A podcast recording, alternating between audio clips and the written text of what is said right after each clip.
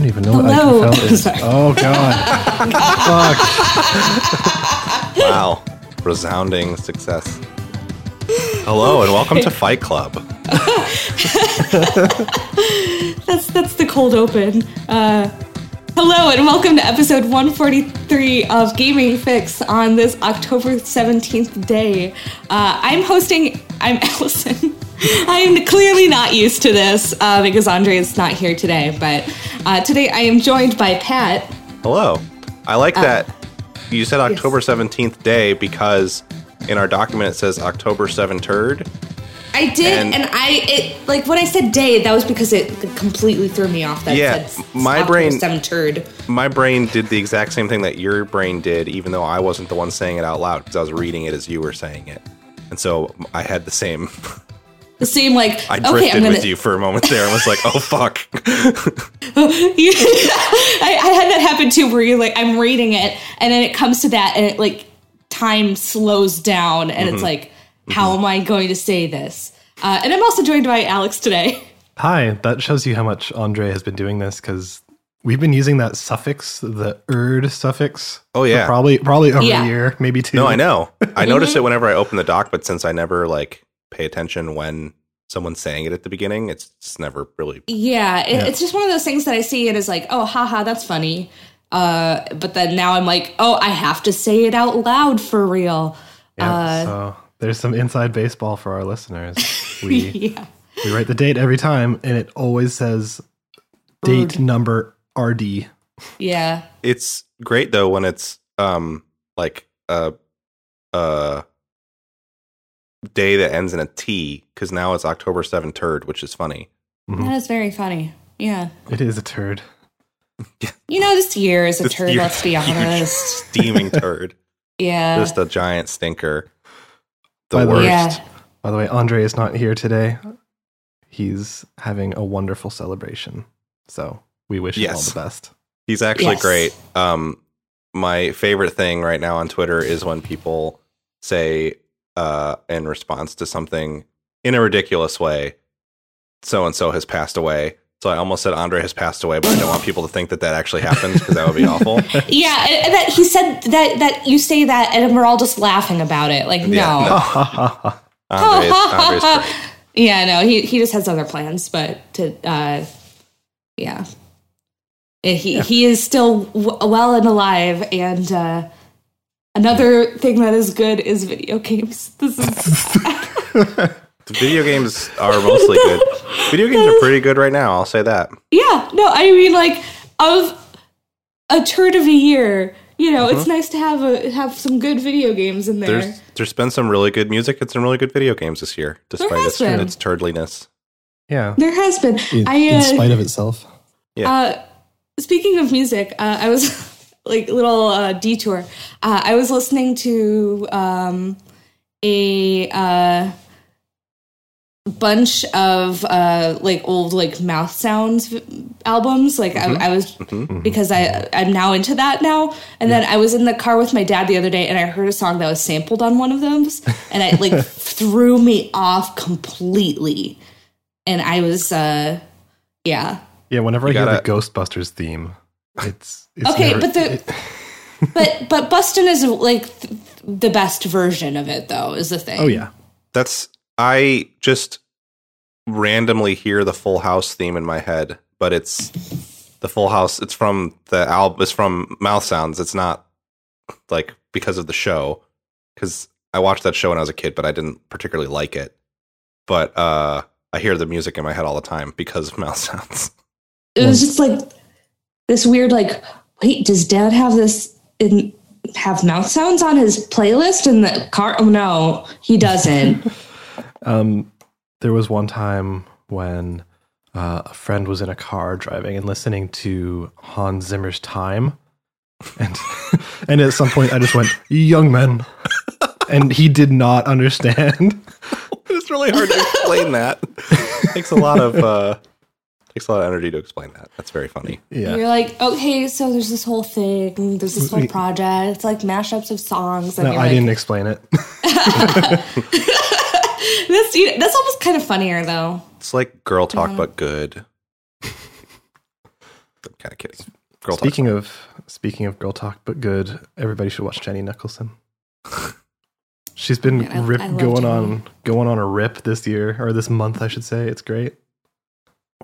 Jenny is, is is just generally wonderful, and Yep. it's it's fun. It's fun to see where her YouTube career has gone. When I first became a fan of hers, because she was like, uh, made some pretty dang silly videos, yes. and uh, I I still think about her video of uh, from Spider-Man: Homecoming. Uh, what if Peter wasn't Spider-Man? like I think about that video like constantly. so recommend. And I constantly refer to big man with my friend. So Mm.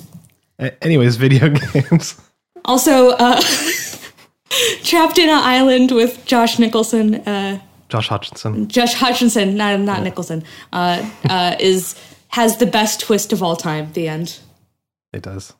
Uh, anyways, The the uh, trigger warning also has a very good twist. that twist was good.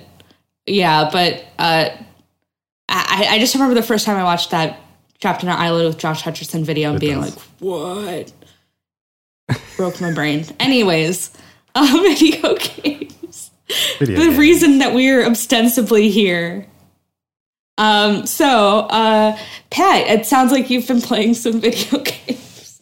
I can't do the uh, segues like I- Andre. I have played um, a couple of video games a lot, and a couple of video games not as much.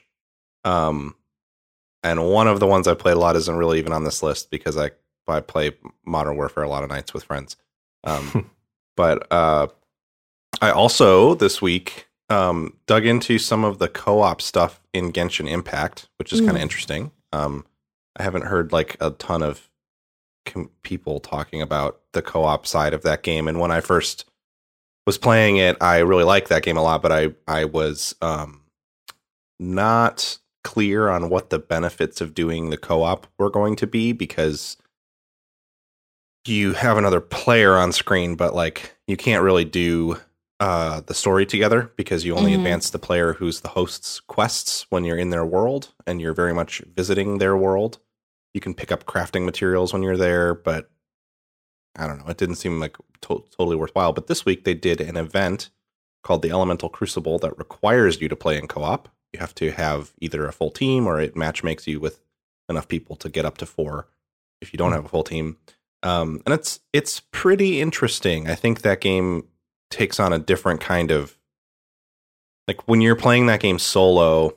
It's very much about switching. It's about party composition and switching characters to um, to handle combat scenarios effectively um, by comboing elemental attacks. That's kind of like the core of that game's combat.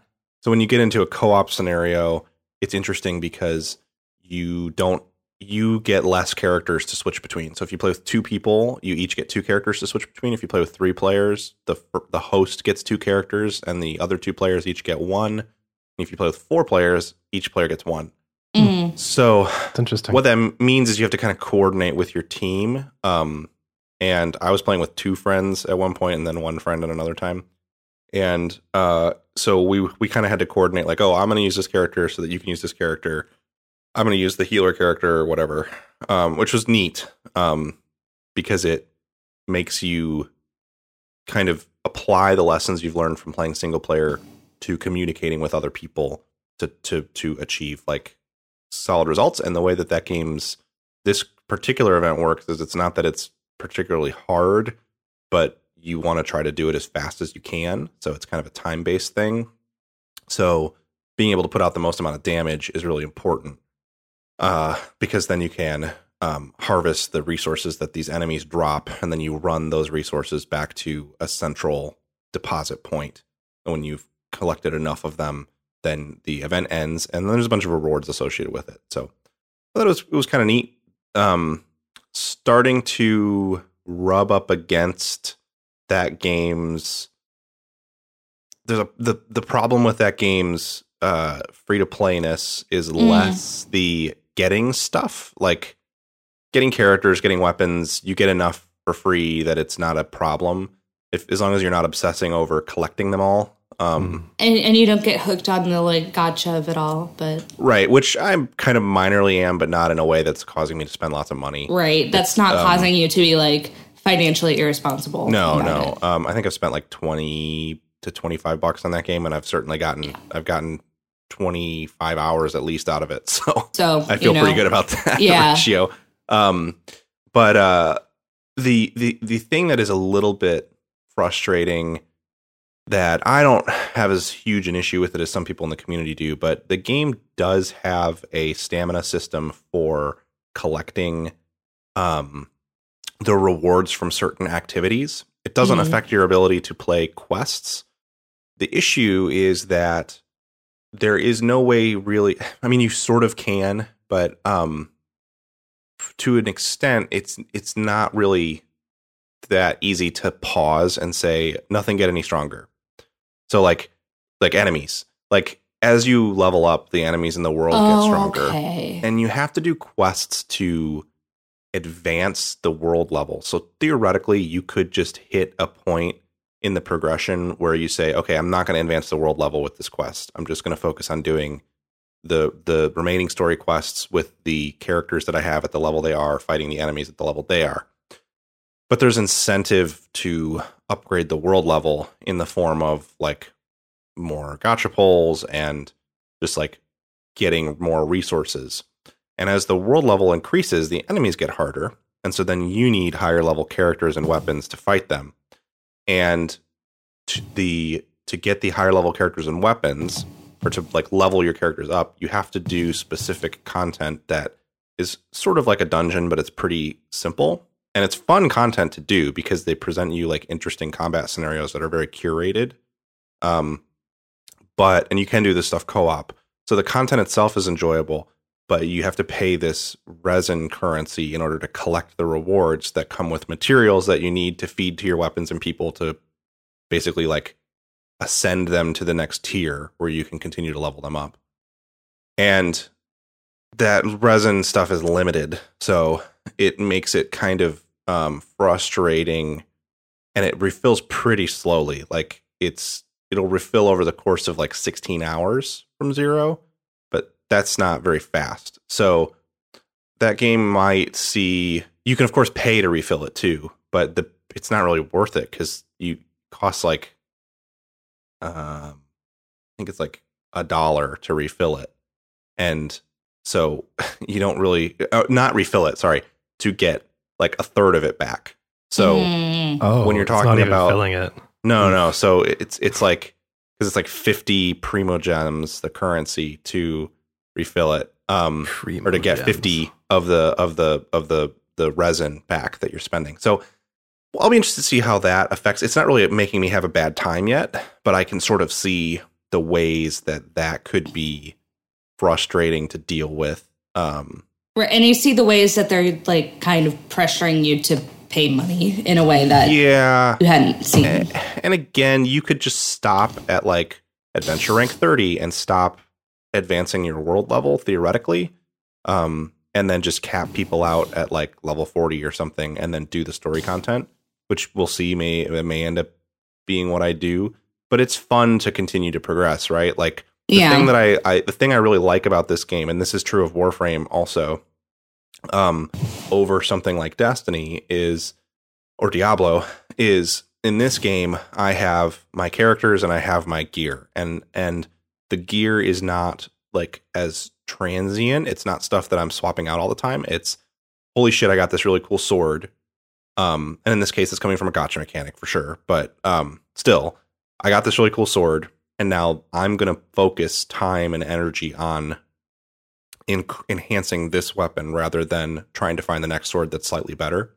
So I really like the fact that this game is about like leveling up specific weapons and and um, you have a set of artifacts too that are not tied to the gotcha. Um, leveling up those specific things and leveling up my characters rather than just grinding through piles and piles of of loot. Um, but at the same time, the way that they gate the materials is a little bit frustrating. Um, and it there's cool aspects of it too. Like if you want um, a certain material to level up a sword, it will be available from uh, on like two days of the week in a specific challenge. So it'll be like do this domain on Tuesdays and Fridays, and you'll get these chunks of ancient metal that'll upgrade four out of the the eight swords you have in your inventory. Um, and that stuff is cool, but uh, I can see the energy becoming a little bit frustrating. And they do the classic thing where you get a bunch of free refills. So I'm sitting on like 10 of these items that will pop and give you buy 50 resin back. So it's not like you run out and you're totally screwed. But if you don't kind of, if you just use it on whatever, it kind of can screw you over. So it's one of those kind of like, eh, I don't, I don't know if I want to get into the best strategies yet and like theory crafting the right way to use this stuff um, to recover resin. Uh, but um, still having a lot of fun with it though. Playing, playing, and getting my dailies done most days. Yesterday was the first day I didn't do my dailies since the game came out. I think because I just didn't have time until late. Um, so yeah, still recommend it. It's shitty that uh, that game is made in China, where there are bad restrictions on things you have to put in the game or censor from the game. I've heard some of the Chinese parts of it are actually very good, though. Uh, Yes, specifically yeah. the food. yeah, and there's some cultural language in there that is very interesting that doesn't come across in the translation. Mm. Um, but I think there's a there's some interesting concepts and, and ideas in there from a story perspective. And I I don't uh, this isn't meant as an excuse for the developers censorship because I don't think it's um you know it, it that that just is what it is just bad. There's no way to like dress it up as being okay. But um I do think that the story has some interesting political stuff in it that is kind of antithetical to the it champions certain certain ideals that the Chinese government is not fond of um and and I think and, and it continues to moving through the different regions so I I like to hope um I have no way to know but I hope that the developers of the game are more playing by rules that they have to in order to stay safe and Yeah, keep the people that work there safe. Um, that, that's my hope. Um, and at the very least, you can say HK and Taipei in the game. so, So you can figure bio. out your little ways around. yeah, it's better than in the uh, one of the other games I played this week, the uh, Black Ops Cold War beta, where you cannot use any Ooh. variation of Antifa or you can't Ooh. put Marx as your clan tag. Marx is What? considered inoffensive or offensive content. You can't put um, you can't put ACAB as your clan tag. That's considered offensive. You can't put FK12. My right mine right now is F12 um, but you can't you can't say anything like fuck 12 um, and you can of course say like prdb which i would look at and go oh that means proud boy you can say trump you can say all that kind of stuff but God. yeah That's um, uh that's some grossness. Like and it's like I think that, you know, Genshin it, it's it's unfortunate but like you said they're you know, to an extent they're a Chinese developer so they have to. You don't have to if you're like nope um you yeah, don't a kind have of- to do that. You There's a there was a Daniel Ahmad thread that was kind of buried a little bit, so it might be a little hard to find now. But but he was talking a little bit about some of the Genshin censorship stuff that in a in a pretty informed way that I thought was interesting. Um, but yeah, I also played some of the the Black Ops Cold War beta this week. Um, obviously, that game is a million times more fucked for its politics and its uh, censorship as well. I don't. I try not to use the term censorship like that because in the case of Genshin Impact, it is absolutely censorship because it is the Chinese government handing out Mhm. regulations for what people can say, which is the definition of censorship. For a private developer to say, we don't want people to talk about Antifa, that's not censorship in the same way. It is certainly a form of gross. um, suppressing speech, but it's Yeah. also a private company doing it, and you don't have to play the video game. Um, but in that's in a way makes it more gross because it is not the government saying you can't talk about this thing. It is just them saying no, we think this. We don't want people to talk about. We don't want people to have a a n f a or a t f a as their clan tag, which is just like get fucked. Um. So yeah, I don't know. Can you have Q as your clan tag? Probably. Oh, Um, but God. you can have. Uh, I couldn't find a good like Q anon thing, but you can have anon as your clan tag. I did try that. Mm.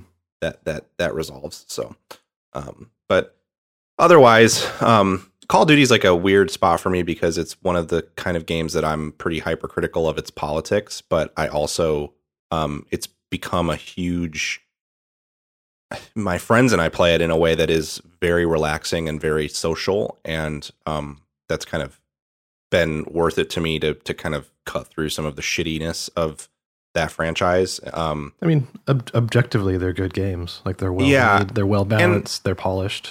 yeah, and I, I mean, I would go so far as to say I think Modern Warfare is probably my favorite multiplayer experience that I've had in a video game. Like, p- period, full stop. It's it is it is a it is a pretty perfect shooter from a Mhm. mechanical and and map design and feel and um and and maybe not balance, but nothing. There's like no perfectly balanced shooters aside from like Team Fortress 2 and Counter Strike that have been in development for the last 20 years.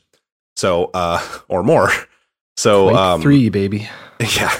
Uh, so the Cold War beta is seems like it's kind of maintaining the course of it'll be a good game. I don't think it's going to be quite as good as Modern Warfare. Um, from what I have played of it, it is doesn't have quite the same fluidity and feel that Modern Warfare has, but it kind of makes up for that by being a pretty nice refresh of all the maps. The maps are very cool in it. Um, there are uh the they've carried the UI is almost identical in the menus to Modern Warfare. There's a lot of stuff that they just took they they took the gunsmith from Modern Warfare completely, which is fine because it's good. You can make like you can the way you can modify guns in Modern Warfare is incredible. So the fact that they're doing that for Cold War is good.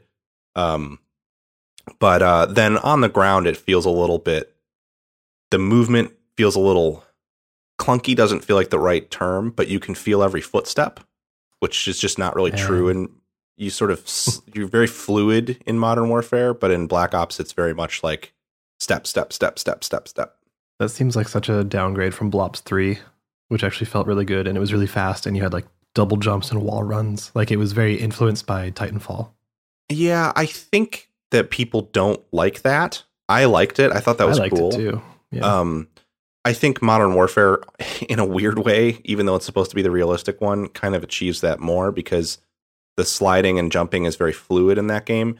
It leads to problems of people will do like there's a very very frustrating strategy where people come around a corner and jump, which just looks ridiculous and isn't like it's it's not fun because it's like oh I want to play. They basically want to like make the placing placement of their head unpredictable as they come around a corner.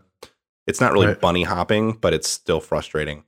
So I don't hate that they've gone to a bit more clunky feel with the movement, and it. I don't want to oversell that. It's not like it feels terrible or something. It's not like it's totally totally different, but it's definitely noticeable if you've played a lot of of um, Modern Warfare, which I have. Um, and then some of the character designs, it feels like the hitboxes are smaller uh, than they are in Modern Warfare. Sometimes it feels really hard to hit people. so in like Cold Odd War- Job is in this game. yeah. Uh, and some of the iron sights, like the default assault rifle you first get, the the sights on it take up like almost the entire screen, so it's impossible to see anything. Hmm. Um, so there's there's definitely some like differences, but I don't think it's I don't think it's bad at all. I think it's enjoyable to play. My friends and I are excited. We're not like, oh no, this is such a downgrade. There's a lot of people on Reddit that are complaining about it. There's also the eternally hilarious argument to me about skill based matchmaking, which is Yeah. A So dumb. it's such a stupid part of the reason that modern warfare is such an incredible experience and so um, frictionless is that it has a really great skill-based matchmaking solution so pretty much every game ends up being relatively close and there are outliers of course there are Oh. some games where their And stuff goes crazy but for context, uh, skill based matchmaking is exactly what you think it is. It is matchmaking you based on your skill level. If you are Mhm. a good player, you will be matched with other good players. If you are a bad player, You'll be matched with other like not skilled players. And uh, Blops Cold War implements that system, and old games did not. And people are livid because now they can't stomp. Except that old games did too. I don't did, remember specifically which ones, but there was a designer from Infinity Ward who talked about how it was in, I want to say Modern Warfare 2 and Modern Warfare 3 and one of the other Infinity Ward Call of Duties. The thing is, like, Yeah. SBMM has had a has had an impact in the past. It's just that they tuned it differently for Modern Warfare, so it was more prevalent, I guess, or you felt it more. Um, and it's, I mean, it, what it does is it just prevents what people want is they want to do the thing that you used to be able to do in the original Modern Warfare and in games like Quake that have like servers where they go in and just stomp people and they Yep. go 40 and 2 and they're the best. And Yep, they go to servers marked for noobs. Yeah. and they they destroy them. and skill based matchmaking makes that impossible to do, which is great. But it makes those people very vocal on the internet and have a total meltdown. There's Oh, one that I don't know. I, I don't really follow streamers that closely, but I know of Courage, kind of. The cowardly he's- dog.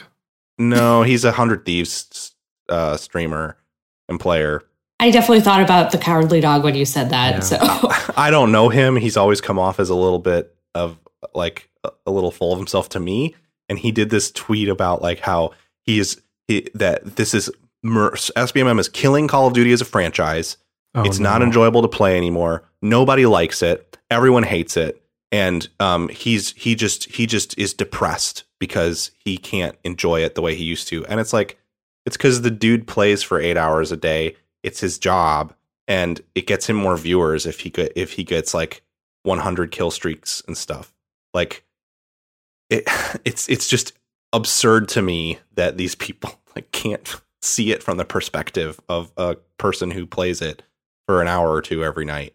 Um, who just who that's still a lot of time to put into the game, but um, but but you know, I'm I'm not gonna I don't want to play with pro players. Uh, Totally. and Yeah. it's funny because people do these huge long threads where they complain about like I have to use the meta weapons, otherwise I just get destroyed. And my friends and I don't do that at all. We play with like all kinds of weird shit and always have a good time. So it's very funny to me that that that's still uh, uh, people are having a meltdown about it. So Cold War, Oh, the reception will be interesting to see um, critically versus fan wise. I think it's going to get a very tepid fan response and a probably a it's good response from uh, from critics that are into Call of Duty because it's definitely not as good as Modern Warfare. Yeah, fair enough. The one thing that it does have that uh, I um, really, really, there's a lot of things that I like about it that I think there's some places that I think it even improves. But one thing that I super love is that there are they don't have teams for the characters anymore. In you pick an operator and it's like a skin. It's not really like it doesn't it doesn't have any abilities or anything. Hmm. Um, and in Modern Warfare, they divide them into two teams: the Allegiance and the Coalition. In Black Ops, they just they're just all there's no teams, so everyone can play as Frank Woods on the whole server, and every there can be a team full of Oh, Frank Woods on the man. Soviet side and a team full of Frank Woods on the CIA side. and it's very That's funny. fantastic. And people are complaining about someone I saw a thread about someone complaining about how it ruins the immersion of the game and it ruins the feel of the Cold War era to have Frank Woods be a communist. And I was like, ah yes, the Cold War, the the gritty realistic Cold War era where famously massive gun battles between KGB and Soviet operatives broke out on the streets of Miami. Like the game is like very ridiculous. That's part of why this game in particular I think you're going to see a lot of people like talking about how it has shitty politics, and I certainly don't disagree with that. I mean, Black Ops kind of has had that in the past. You do things like just go into Cuba and kill Castro in the first game. Um, so it's certainly not a uh, shiny. It's it's a pretty pretty shitty look at, at at the sort of stuff that the United States does or fantasizes about shitty stuff the United States could be doing. What I will say though is that the it is also so absurd that I would not waste too many of your too much of your emotion on hating it because it's really fucking out there.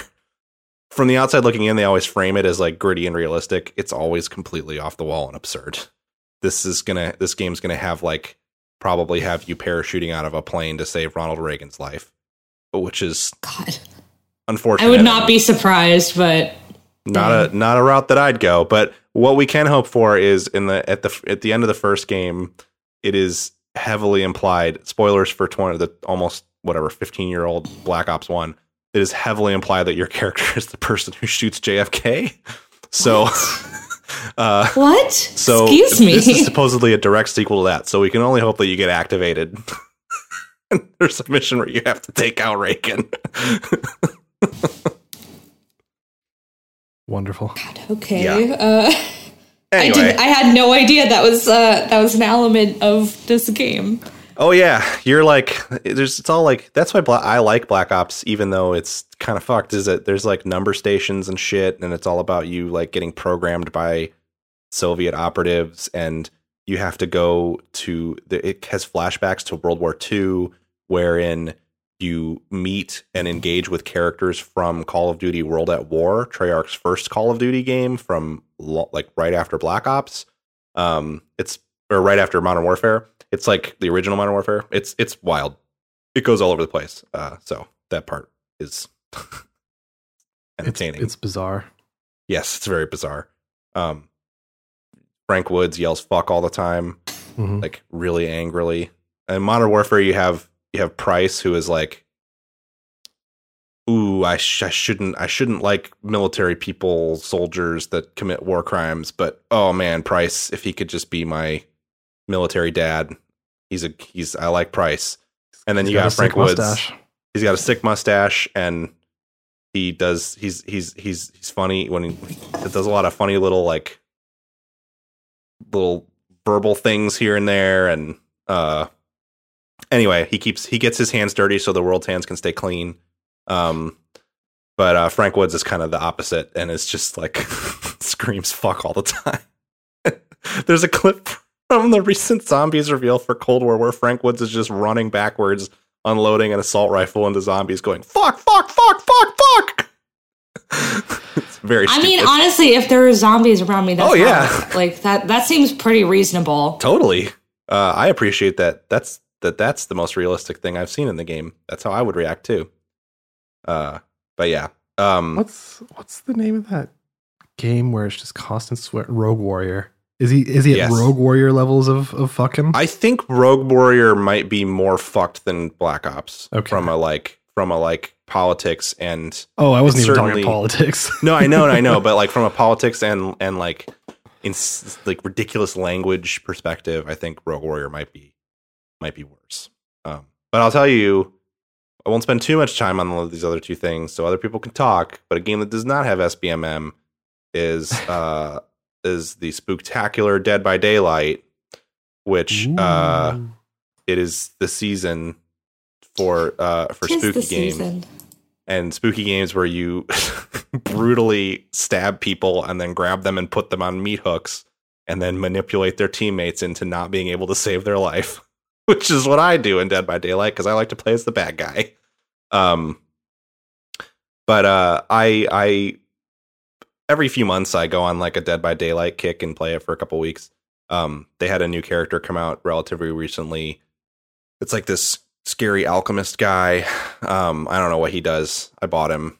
Uh, I like to buy their new characters when they come out because they're like five to ten dollars every three months. Or you can do what my friends are doing and go, "Oh, I want to play as all these cool characters." And there's $140 in DLC if I want to get them all. oh my god. because they put out a new character. They put out two to four characters per year, and, and they're all like five to ten bucks, which is totally reasonable. The game's Yeah. only twenty dollars. It's not like it's it's they're not really gouging people, but when you add it all up, it starts to become a little expensive. Yeah. Um, but uh, yeah, that they they recently put crossplay. Actually, it's like two months ago. I didn't realize it, but put crossplay in that game with different with other consoles. So it was already popular on PC, so it wasn't hard to find matches. But now it's kind of like that kind of like solidified its its future, I guess. Um, I think because it means it'll always be easy to get a match, which is cool to me because I love asymmetric multiplayer games, and this one is like one that seems safe to invest time in because these kinds of games usually die um, fairly quickly, but this one's held on, which is cool. Um, I've been going a little bit deeper in the blood web, which is their What? their Okay, Allison, progression what do you think the blood web is? Like, what is, what Uh, is I the physical even- manifestation of the blood web? Uh, I'm just imagining like kind of a like gelatinous blood in, in a web shape, but I know that's not what it is. Like a spider that just makes exactly. a web out of blood? Spider that's ha- has you know some health issues, and we need to be nice to that spider. It's just a menu with some icons on it. Unfortunately, I wish it was. I wish I could say it was cooler, but every character, I wish you could too. Yeah. Every character kill the con. It's very cool what it does. The every character, the killers and the um the the survivors alike have a blood web, and it's like basically like pr- randomized progression that happens where you there's nodes on each level. There's like nodes on it, and you spend the like kind of unified currency for progression that you get for playing games and for doing dailies and stuff. It's not a you can't pay for it. is, is is the currency NPM? No, it's That's- called blood shards. Okay. It's a node joke. All the programmers in the room are going wild. Woo! Oh, Uh, They should make a killer know. that's a programmer that gets mad and starts killing people. Um, but uh, Tarmac. The uh, the the you get these current this currency and then you put points into these nodes and they unlock new perks and new um, offerings and add-ons for your equipment and stuff. And some of that stuff is consumable. So when you hit level 50, you can like wrap back around to the beginning and start it over, like kind of prestige, if you will. Um, but what's interesting is when you get to higher levels of the blood web for each character, they have teachable perks. The blood you web just unlock sounds so them- cool. I know it is cool. When you unlock them, then they can show up in other characters' blood webs. So like What? yeah, so like the unique perks that Michael Myers comes with. Once you max him out, you'll have unlocked his perks so that now other characters, other killers can get access to them. So it's pretty cool and it gives you like an incentive to switch characters and, and level up everybody because they all have teachable perks that can then pop up in other people's inventories. Um, and the perks are really one of the things that blows my mind about that game. That is why, like, I would never have assumed it would be the, a game of the year type of game in 2016. But it's a relatively simple game. So, like, you have the four survivors. They're trying to turn on a set of generators in a map and then open the door to escape. That's Mhm. like, that's the mechanic for them. They have a bunch of tools. Sorry, what were you going to say? I was just curious. So you're saying that okay, if you max out Michael Myers, you get these perks that some other character can learn. Does that fuck Mhm. with the balance? Because you might see that like uh, this person is playing as Freddy or whatever, or Jason, or I don't know who else is in there at this point. But like, and then suddenly they're pulling out a Michael Myers perk, and you're like, wait a minute, I didn't know he could do that. so it's because of um the way that the perks work uh it doesn't it's not as as substantial as you would think. So i'm gonna uh, i was gonna pull up the list of what his teachables are but basically like to to to for an understanding of how the game works it's like you have those four uh, survivors that are trying to turn on generators they can carry med kits, they can carry toolboxes that speed up the generators, they can carry a fucking flashlight, which is very frustrating because it blinds you as the killer. Um, they and then they have a set of these of different modifiers that they're setting on. As a killer, you have an attack which can have different range, recovery time.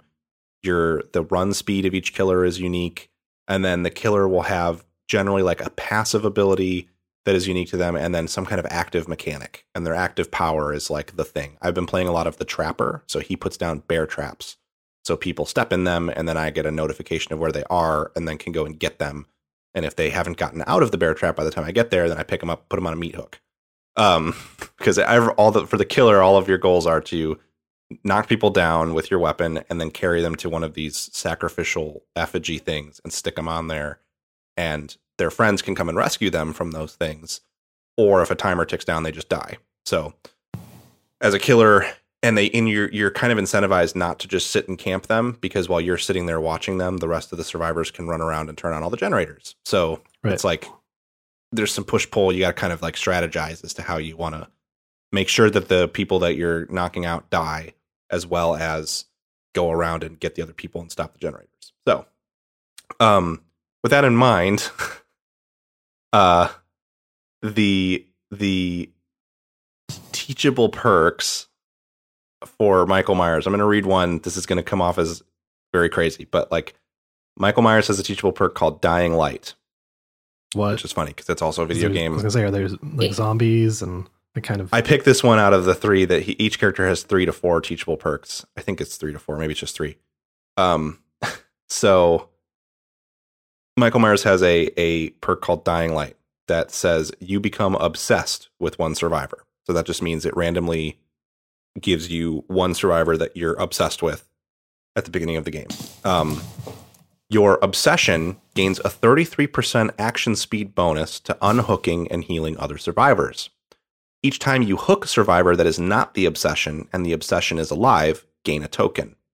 If the obsession is alive, all other survivors gain a stackable 2, 2.5, or 3% penalty, depending on the level of the perk, to repair, healing, and sabotage speed for each token.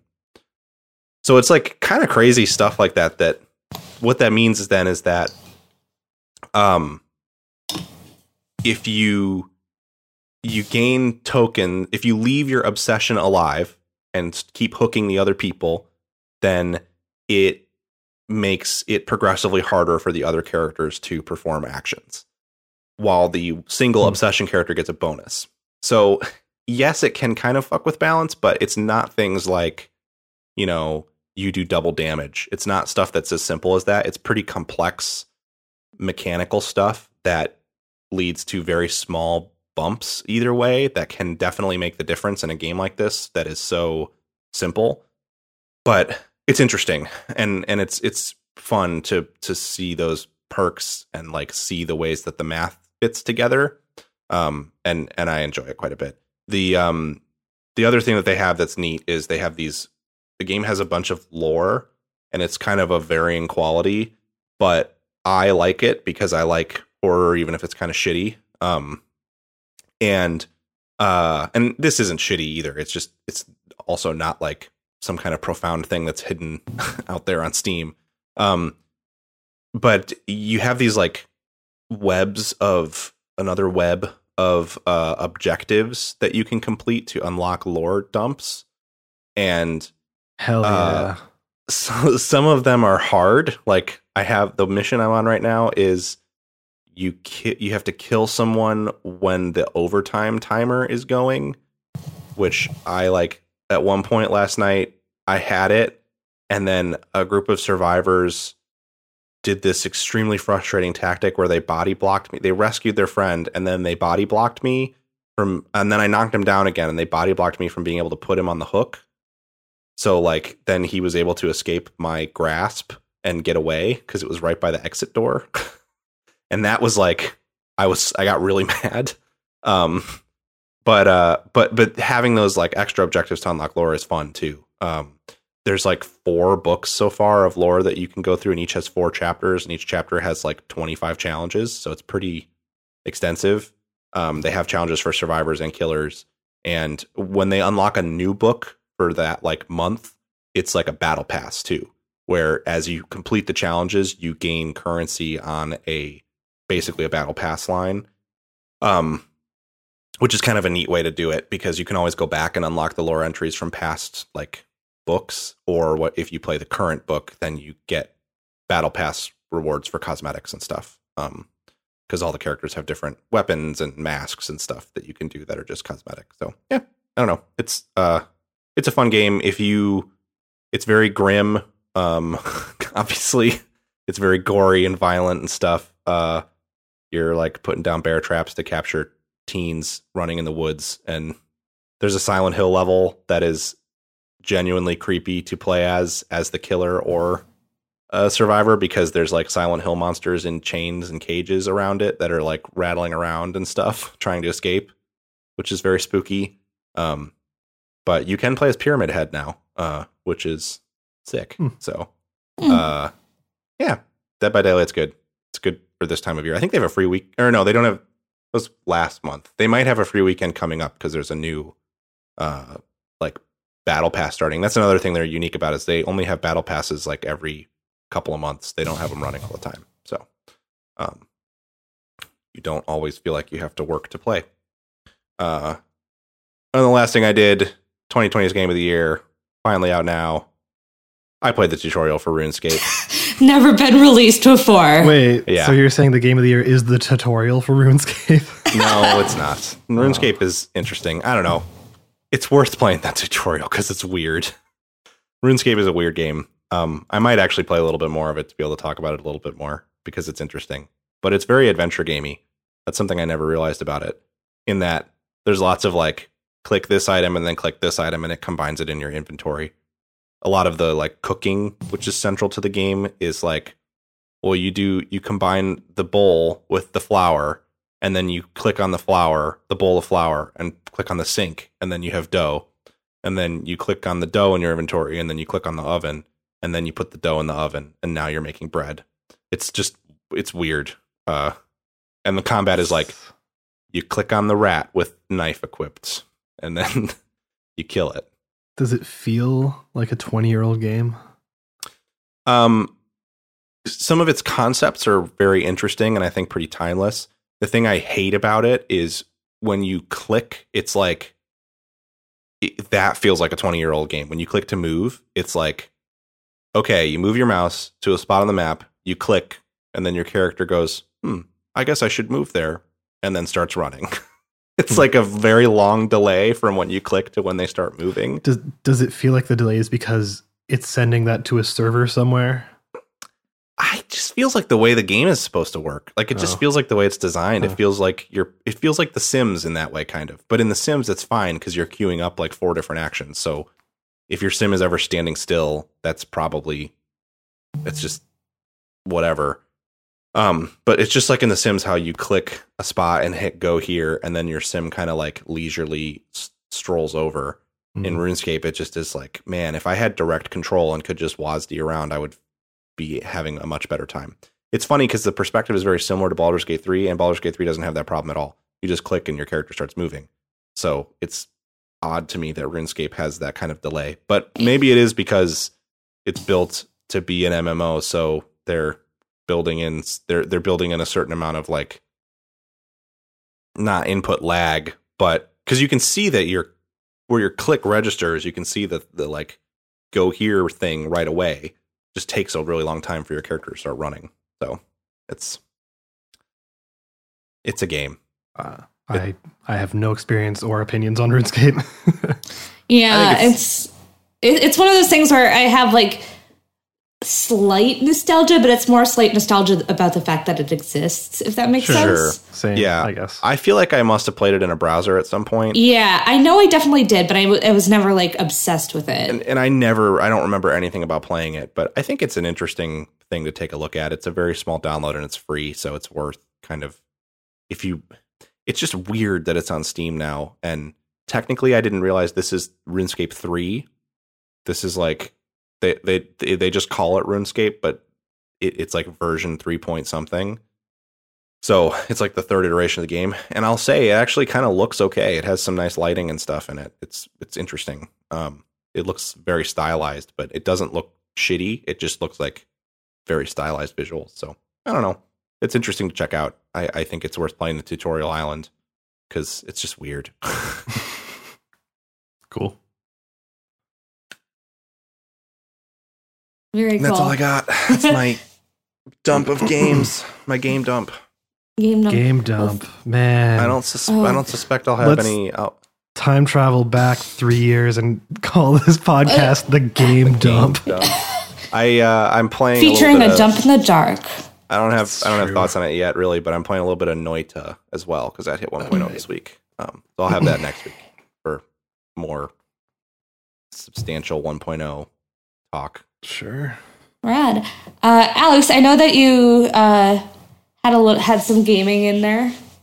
I don't know how much we want to talk about it this week, but Not much. uh, it's just continuations on what I've been playing for the past month, basically. Like, uh, did a little bit of Final Fantasy 14.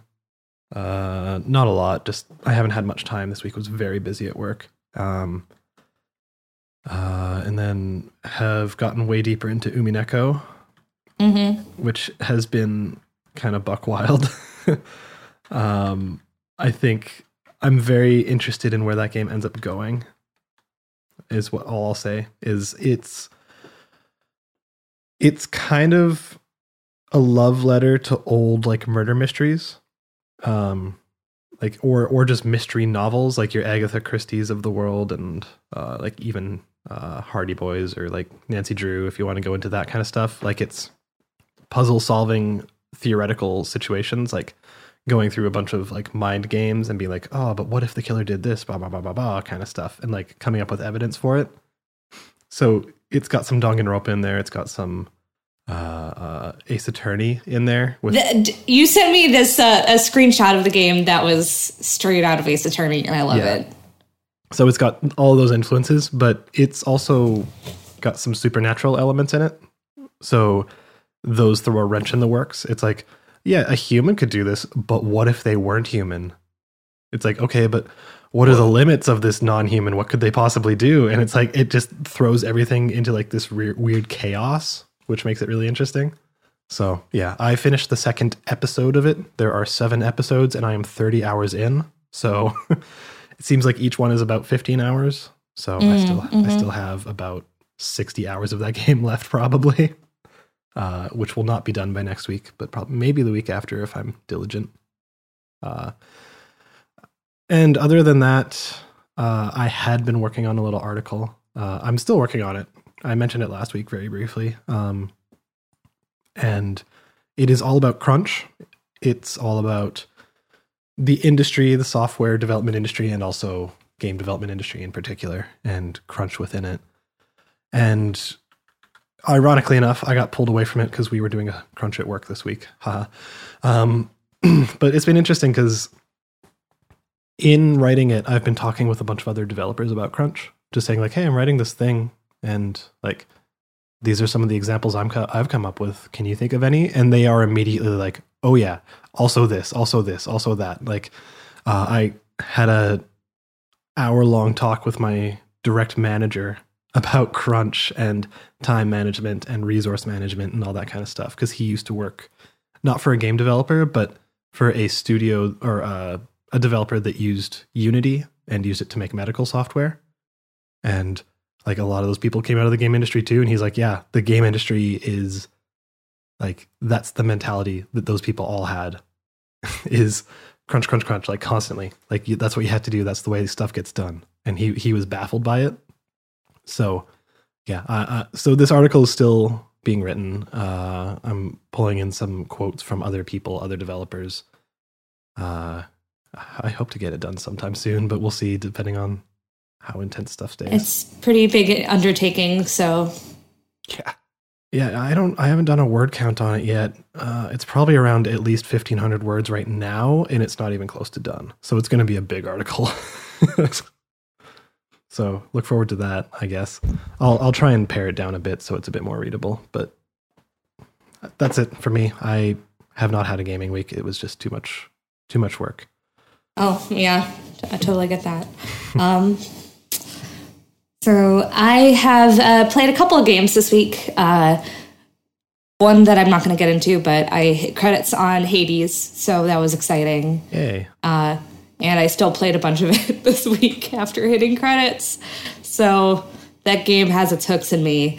But the one thing that kind of has pulled me away from Hades uh, has been uh, Cook Serve Delicious 3, um, which hit 1.0 uh, a couple days ago. Um, yeah, so that is. Uh, I don't know if you guys have much experience with that with that franchise, but I've been playing it since the first one, um, and have been a fan of it since then. Uh, and I, I think I talked a little bit about the um, when when it was in early access earlier this year. But Yeah, uh, if, if if I remember correctly, just going off of what you said about it earlier this year, it's food truck based, right? It is. It's okay. So the thing that is interesting about Cook Serve Delicious is that it is very lightly post-apocalyptic.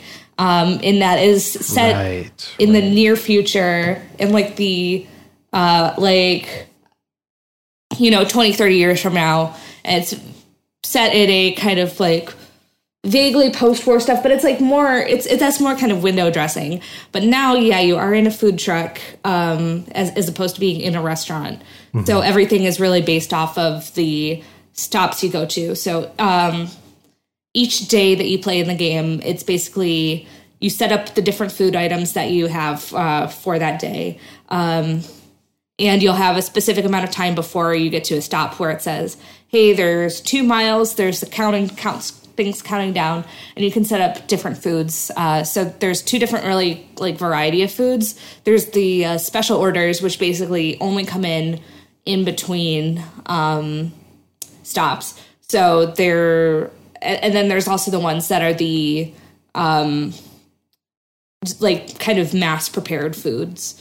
So those are the ones that are coming in pretty constantly. Uh so it, it's it is a still a pretty pretty dang tough game. Like I would probably suggest if you're interested in playing it and you've never uh, played a Cook Serve Delicious, there's a chill mode which I think has uh, gives the customers um, max patience.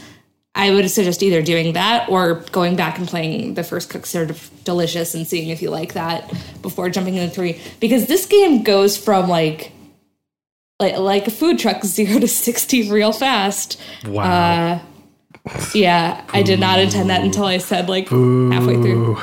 Yeah, but it is. um Yeah, it it. it it, it, I think that's really the appeal of it as a as a game.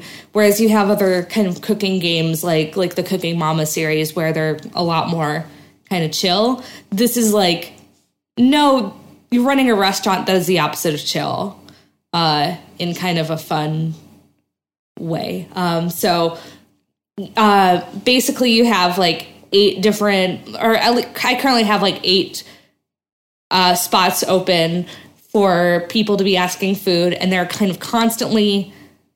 Uh, people are constantly asking you for food, and they're constantly ticking down in terms of patience, and you have to like fulfill all of these orders really, really quickly. So it is a very, very stressful game at a point, but it kind of vaguely reminds me of of kind of the feeling of getting really into the zone with um, something like a Tetris, where once you're in the zone and you're just playing it at really high speeds, it, it, it is very very satisfying, which is which is fun. It's got that flow.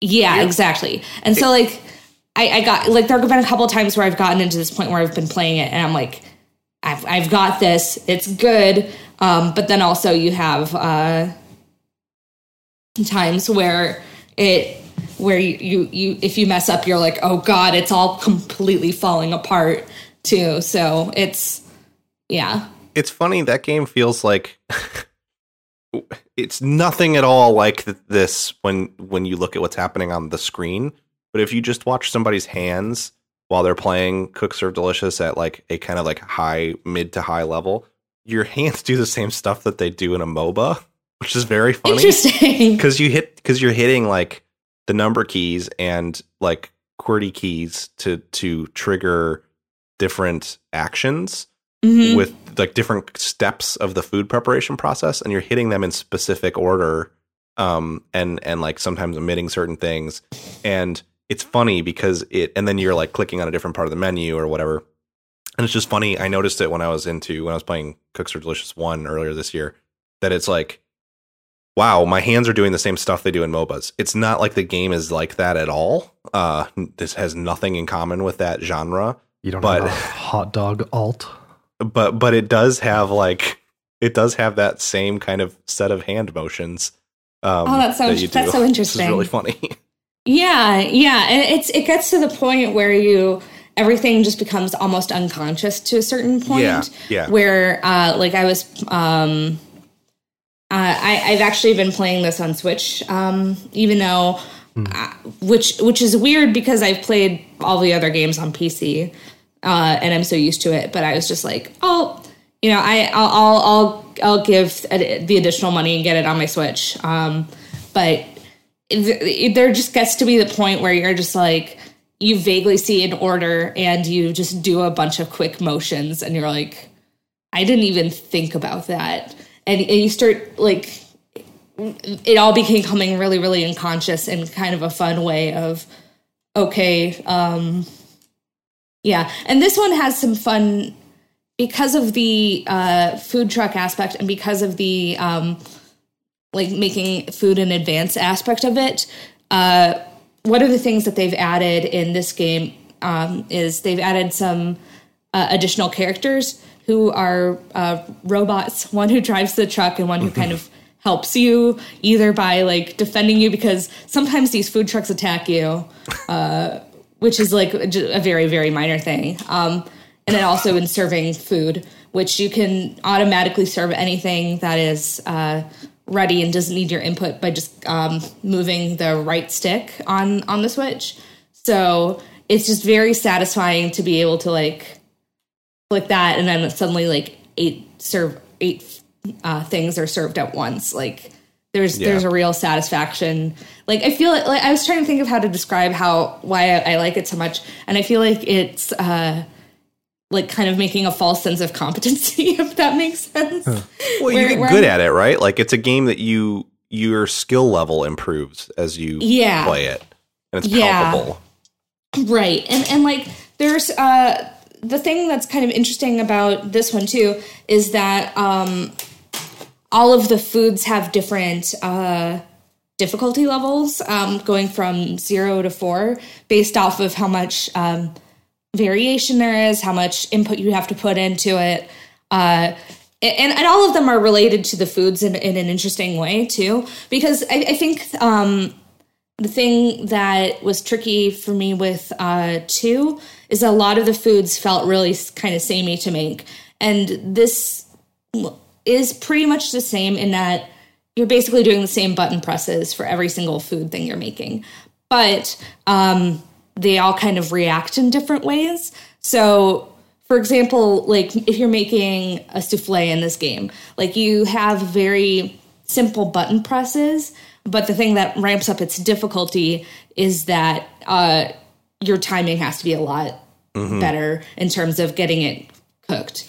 Like it, uh, and there are certain items that you can make in bulk, but they degrade a lot faster. Like um, like salads often kind of degrade faster because they they get gross quicker. Right. So you know it's like there a lot of the, the, things are pretty samey to make in terms of like what you're actually doing, but the the strategy is really based around the food itself, which I think is is pretty fun too. Mm-hmm. Um, and and then also the strategy there's strategy in what kinds of foods you're going to put on there uh, on your menu and there are times where you put a food on your item and your on your menu and you go, "Oh God, that was a mistake to put that on my menu."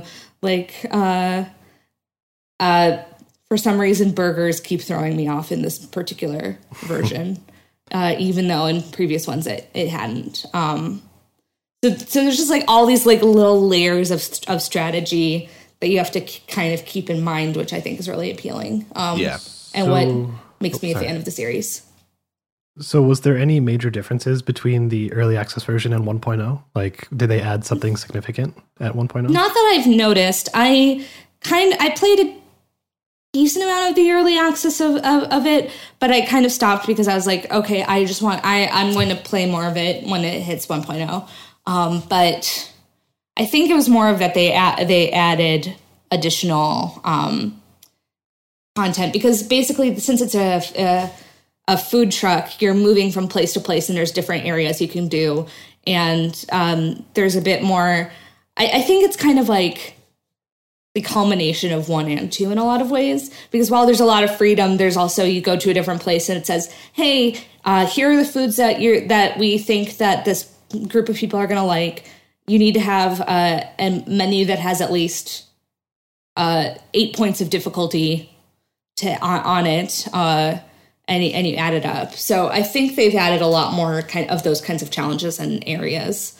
Um, and also one of the things that uh, you can do, and I don't even remember if it was there in the early access when I played it. Um, is is there's a lot of uh, like stuff where you can upgrade your truck and you can do cosmetic stuff with your truck as well.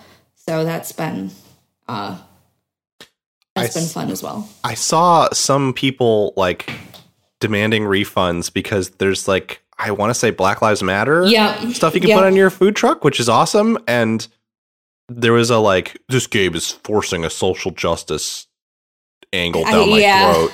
It's and like the dev was just, and the dev who's great, and yeah, and I follow on Twitter. He he's just like bye. Yeah. I don't know. Th- those the, the Cooks Are It- Delicious games have always been super diverse and had like interesting stuff like that in them. I don't know why people are surprised. and that's and that's well, and that's one of the things that's uh, I think makes the the, the game really fun is that there's a lot of um, really diverse food in there. Yeah. uh, from like a wide variety of different cultures and different um, food traditions, but then also like that was so stupid because like let's be honest. Um, well, a that's a good thing to have uh, in your game, but b it is so like it is such like a minor thing. Yeah. Like you can you can oh you can buy a cosmetic that you can put like in your little window on the like while you're playing the game so that you see that. You really it's it's so such like a minor Yeah, yeah. addition. Like like yeah, I've I've done like a little bit of the customizing and I have like like uh, I have a pride flag in there, and I have like Mm-hmm. like, the, like the two robots have like little dolls that I bought, and it's like there happens to be a Black Lives Matter banner, which is great, and it's like people are being like, "This is too political for me." I'm like, God, What's what- funny is that even in the first game, in like emails you get and like some of the jokes and the little like tiny bits of narrative and lore stuff in the first game, there's all kinds of like weird little political jokes and stuff.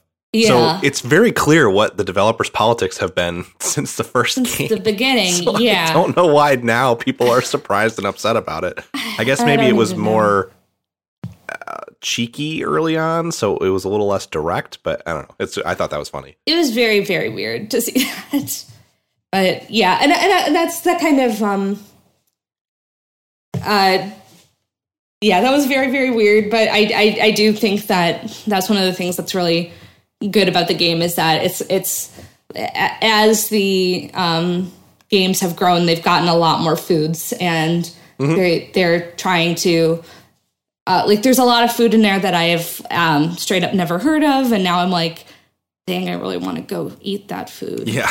And I'm like, how do I go do that? Because I don't know any place that serves it. But it's like, it like it, it really kind of introduces you to a lot of different like ideas Yeah. and foods, and And they it make the food look really good too. Oh my god, that is the issue with this game. It's not Like- quite to the level of Yakuza or Final Fantasy 15 to me.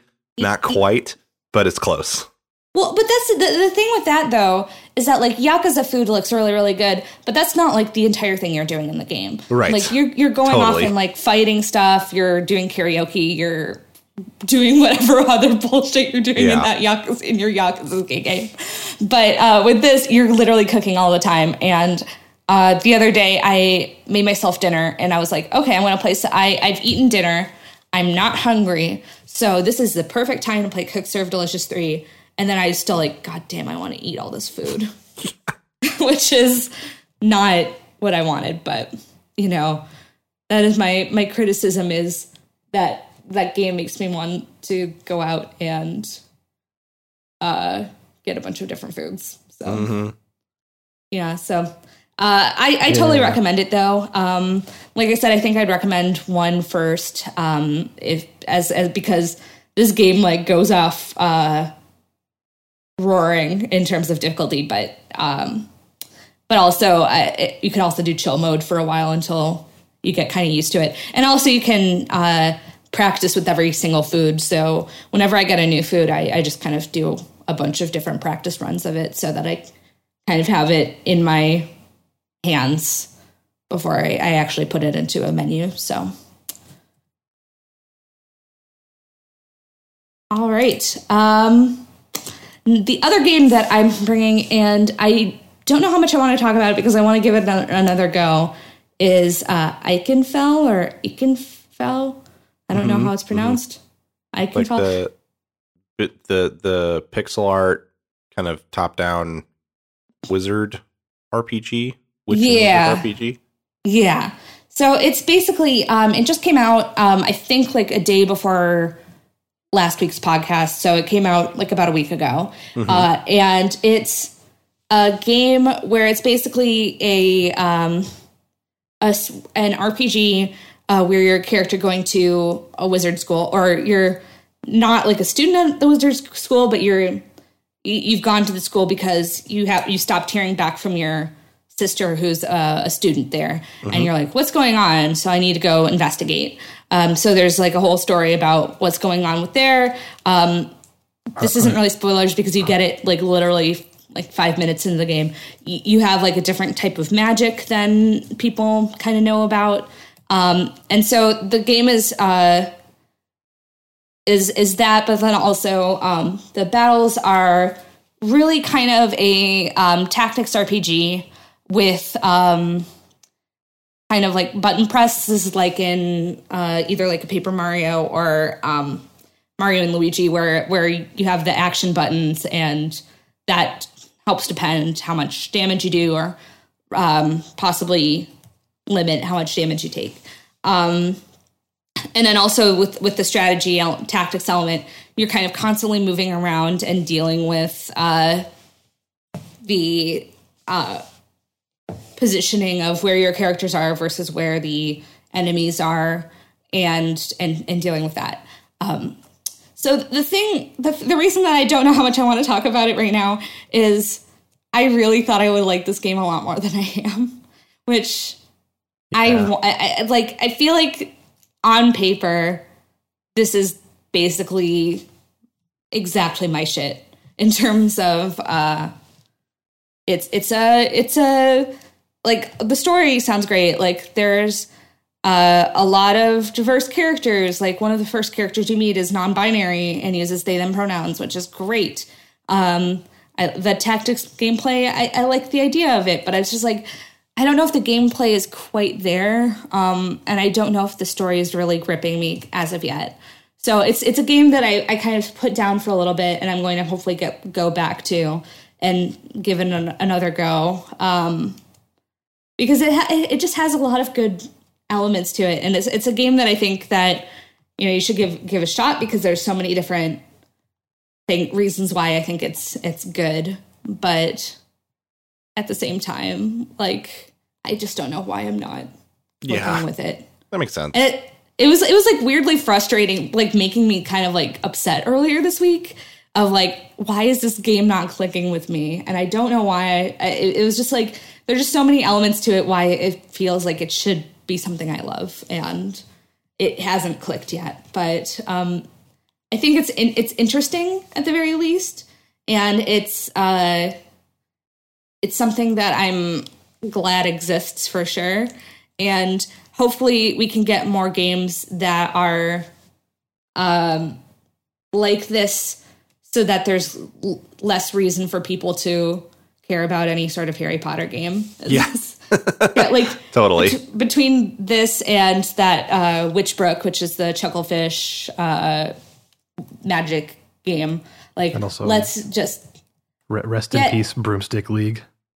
yeah, seriously. seriously. Um but like hopefully uh get more get more like magic school games so that people are just like why would i care about a harry potter game? So yeah. So uh, I, I i i think it's i think it's neat. It's just it's just not really clicking with me and hopefully um maybe some time away and jumping back in would be uh so does anybody have anything else they want to bring right away or I have an important update that um, it turns out that on mobile, the blood web is called the blood market, which is That's pretty sick in more ways than one.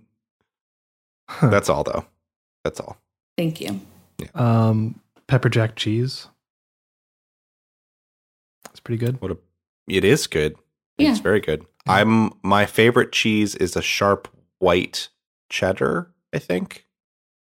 Um, yeah there Yeah. I, I i have some cheese in my in my fridge that i, I just got um it, it like a sharp cheddar is really I, f- I feel like underrated because a lot of people talk about cheddar being kind of like basic. Yeah. The, the, this cheese is like super good, and um, if you could find cheese that has like those like calcium crystals in it, Oh yeah. it, it- that's like that's good stuff. the the the Blue thick man. like Yeah. thick sliced aged white cheddar is good to me because it's like super adaptable. You can put that on you put that on an omelet, you can put it on like a sandwich, you can put it on a burger. Um you can Just put eat it, it plain. Yeah, or you can just eat it, yeah. Hell there's so many there's so many uses for aged I mean cuz like I love a feta and I love like ricotta and mozzarella, but they're more specific and the, the Yeah. fact that that cheddar can just kind of go anywhere is uh yeah it's it's good stuff Absolutely. Well, cheese uh, cheese fix. I, I am also a fan of a brie, uh, but you know it's funny i don't like brie because i was in france and i was getting um the like you can just get like really delicious cheese sandwiches at like every street Yeah. vendor like every food cart you can just get a, a, a three or four cheese sandwich and brie is always one of them and i ate so many of those because they're so they were so good it's like a toasted baguette with Yeah. with cheeses on it Mhm.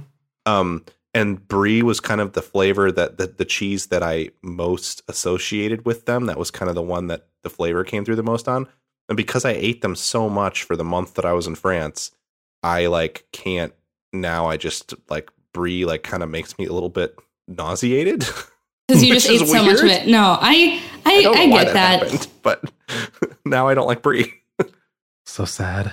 Um, Yeah. that's- i think i think i i think i could recover my my taste for brie if i put my mind to it Yeah. No, I, I, I. Sometimes you do get to that point where you've uh, you've overdone it, but yeah but I, I brie and crackers is like still one of my favorite God, foods can, or snacks. imagine if we had named this podcast Game Dump and then we could have had a cheese dump.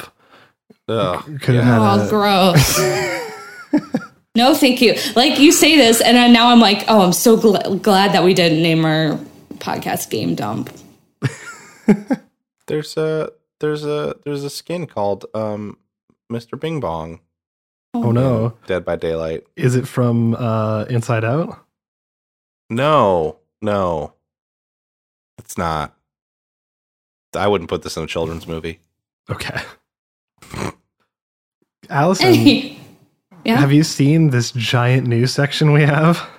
I have. I've been trying to figure out how we get to this uh, news section. So, Speaking of dumps, so uh, another inside baseball about our Gaming Fyx notes. We have a we have a section where you, we have news, we, where you can kind of add your own news. Uh, right now, there's only one piece of news. Alex's news this week. Alex's news, which he, he, he said earlier this week, this is the only news we're bringing, and it, the joke has gone on for several days at this point, which is that uh, Keita Takahashi has earned, learned the English word crotch. So Hell yeah, he has. I love that that was his whole tweet. It was basically, I have learned the English word for crotch, and that was all he said. it was, and he's like, "All right." And and for people who don't know, like Keita Takahashi, uh, God, fuck. I saw a reply he said to himself. Um, he he's done stuff like um, like Katamari Damacy. Yeah. Um, and he replied to that original tweet, which said, I said crotch in the meeting today and it worked perfectly. I gotta try that. I gotta try that on perfect. Monday. Oh, Which Monday meeting. I gotta try saying crotch and see what happens. You just say the word crotch. Hello, Just everyone. crotch. What have you been working on this week? Crotch.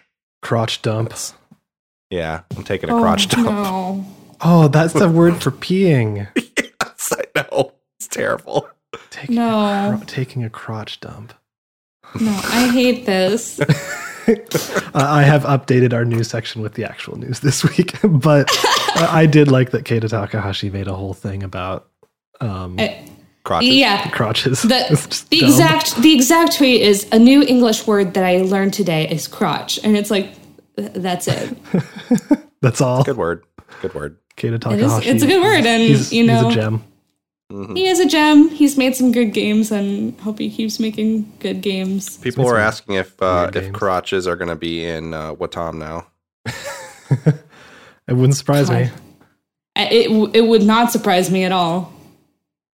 Uh, anywho, rest of the news. Um, let's see. Uh, so the first one we have is that the uh, Modern Warfare to, is to going to receive the ability to uninstall parts of the game. So can somebody explain what that means? Yeah, so this has actually been a feature on console for a little bit, but they finally added it to the PC version. So Modern Warfare fully installed is like 250 gigabytes. of Yep, it it could, it could be bigger than a 250 gigabyte Yes. SSD. it does not currently fit on on the the sort of one of the smaller SSD sizes. So yeah, it's it's ridiculous. So they finally added the ability to just take chunks of the game out that you don't use. So like I played the campaign months ago, I'm never going to play it again. So or at least I'm not going to play it anytime soon. So I you can uninstall that now. You can uninstall the co-op if you don't want it. You can uninstall Warzone or the multiplayer if you only play Warzone. Um so Mm, that's mhm. it's it's good. It saves some space. It's still like it's 250 gigabytes and removing the campaign clears out like 25 gigabytes or something so it's like still like oh my god Still It's huge. Enormous. yeah um the beta for cold war is like 40 something gigs so Ooh, fingers crossed Hopefully, it doesn't get much bigger than that. yeah we'll see see Depends on maps and stuff, right? the joke is uh the that the physical version of cold war is a ssd that it comes on God. God. Anywho, uh, the one of the other things that uh, happened this week is that the uh, PS5 or PlayStation has released the uh, UX or the user experience for uh, the PS5, and uh, that is sure PlayStation UX, I guess. It has some interesting features. Like I'm Yeah. interested to see if they use that like hint feature. That's kind of a cool. Yeah. And then also, I really like the activities feature and the way that that's like tied to how long they uh, estimate it will take you to complete something. Mm-hmm. Um, because it's really I like to kind of segment my game time and go like, all right, I'm going to play this game until eight, and then I'm going to play this game for 45 minutes or whatever. So it's nice to to see like, okay, well I I have a half hour left to play. Is this gonna is this quest gonna be something I can complete in that time? Yeah, and that, that is nice because I've definitely I've I've definitely done that too, where you're like, all right, I'm just gonna play this little bit before bed, and you're like two hours later going like, why the fuck can't I go to sleep? So- I highly highly recommend the waypoint discussion of this feature. You have to know a little bit about those people, but the way that they uh ribbed each other for the use of this feature was very funny. I, I think it was Sam in our chat who said something like he wants people to see like he he's waiting to see what dev starts using that for like story reasons or for kind of to mess with you in a um in a, an interesting way. I don't know if that's possible, but Looking forward to uh to uh, uh, uh Yoko Taro's first implementation Yeah. of that. yeah, Yeah. that's what I think that's what he was saying was like he's he's interested in seeing somebody like Yoko Taro like kind of try to mess with it or it's tough because if you make it an integral part of storytelling, then it's something that can only be done on PlayStation, which doesn't seem like something that Right, a lot that's of true. third part. That's the problem with a lot of these features. Is my understanding and assumption about the Xbox? They've shown very little of that UI, but they did show a tiny bit of it earlier this year. Um, is that it's the same? I mean, it's the same. It's just faster. It's they're not doing any like weird stuff with hint guides or activity based stuff. That's not the impression that I get at all. So I mean, this stuff to me all looks like things that first party studios will do, and then it's not going to see much support outside Right. of that. Um, the activity thing, I think, is mostly just like it's looking at your playtime for things, and it's trying to like algorithmically build an estimated playtime for something. So I could see that being pretty prolific. Um, but Yeah. uh, but because it's just looking at the number of at the time the average the average player takes to do a thing and stuff, um, and then comparing that to the way that you've played the rest of the games, uh, game or whatever. So that I think will be around, but Yeah, because and it's cool. I, I don't know about y'all, but I do check out like if I'm going to play a game, I will check out like howlongtobeat.com. and stuff Absolutely. Oh, I that. use Yeah, how yeah. long to beat all the time. Yep. yeah, Totally. So, so like the idea that that's kind of built into the system and it's relatively dynamic to your own play style and like history. That's cool. Yeah. Yeah. Yeah. And I, I think that's really cool because I do I do check that out for like almost every game I play, honestly, because it's just less, oh, I'm gonna stop playing a game because of it, and more of like I'm just I, I just think it's interesting and it kind of sets Yeah. your uh, expectations. It lets you know like how much time you have to set aside in order to get through it. Right. You can partition your time in a way. So it's Yep. good. Yeah, I think that stuff is neat. I do worry a little bit about like I don't think that a developer should feel like they need to have quests that fit into a 25 minute time chunk. So I would Right. hate to see that like I would I would hate to see this end up being used as a tool to like optimize or maximize like development in weird ways or min max game development in weird ways.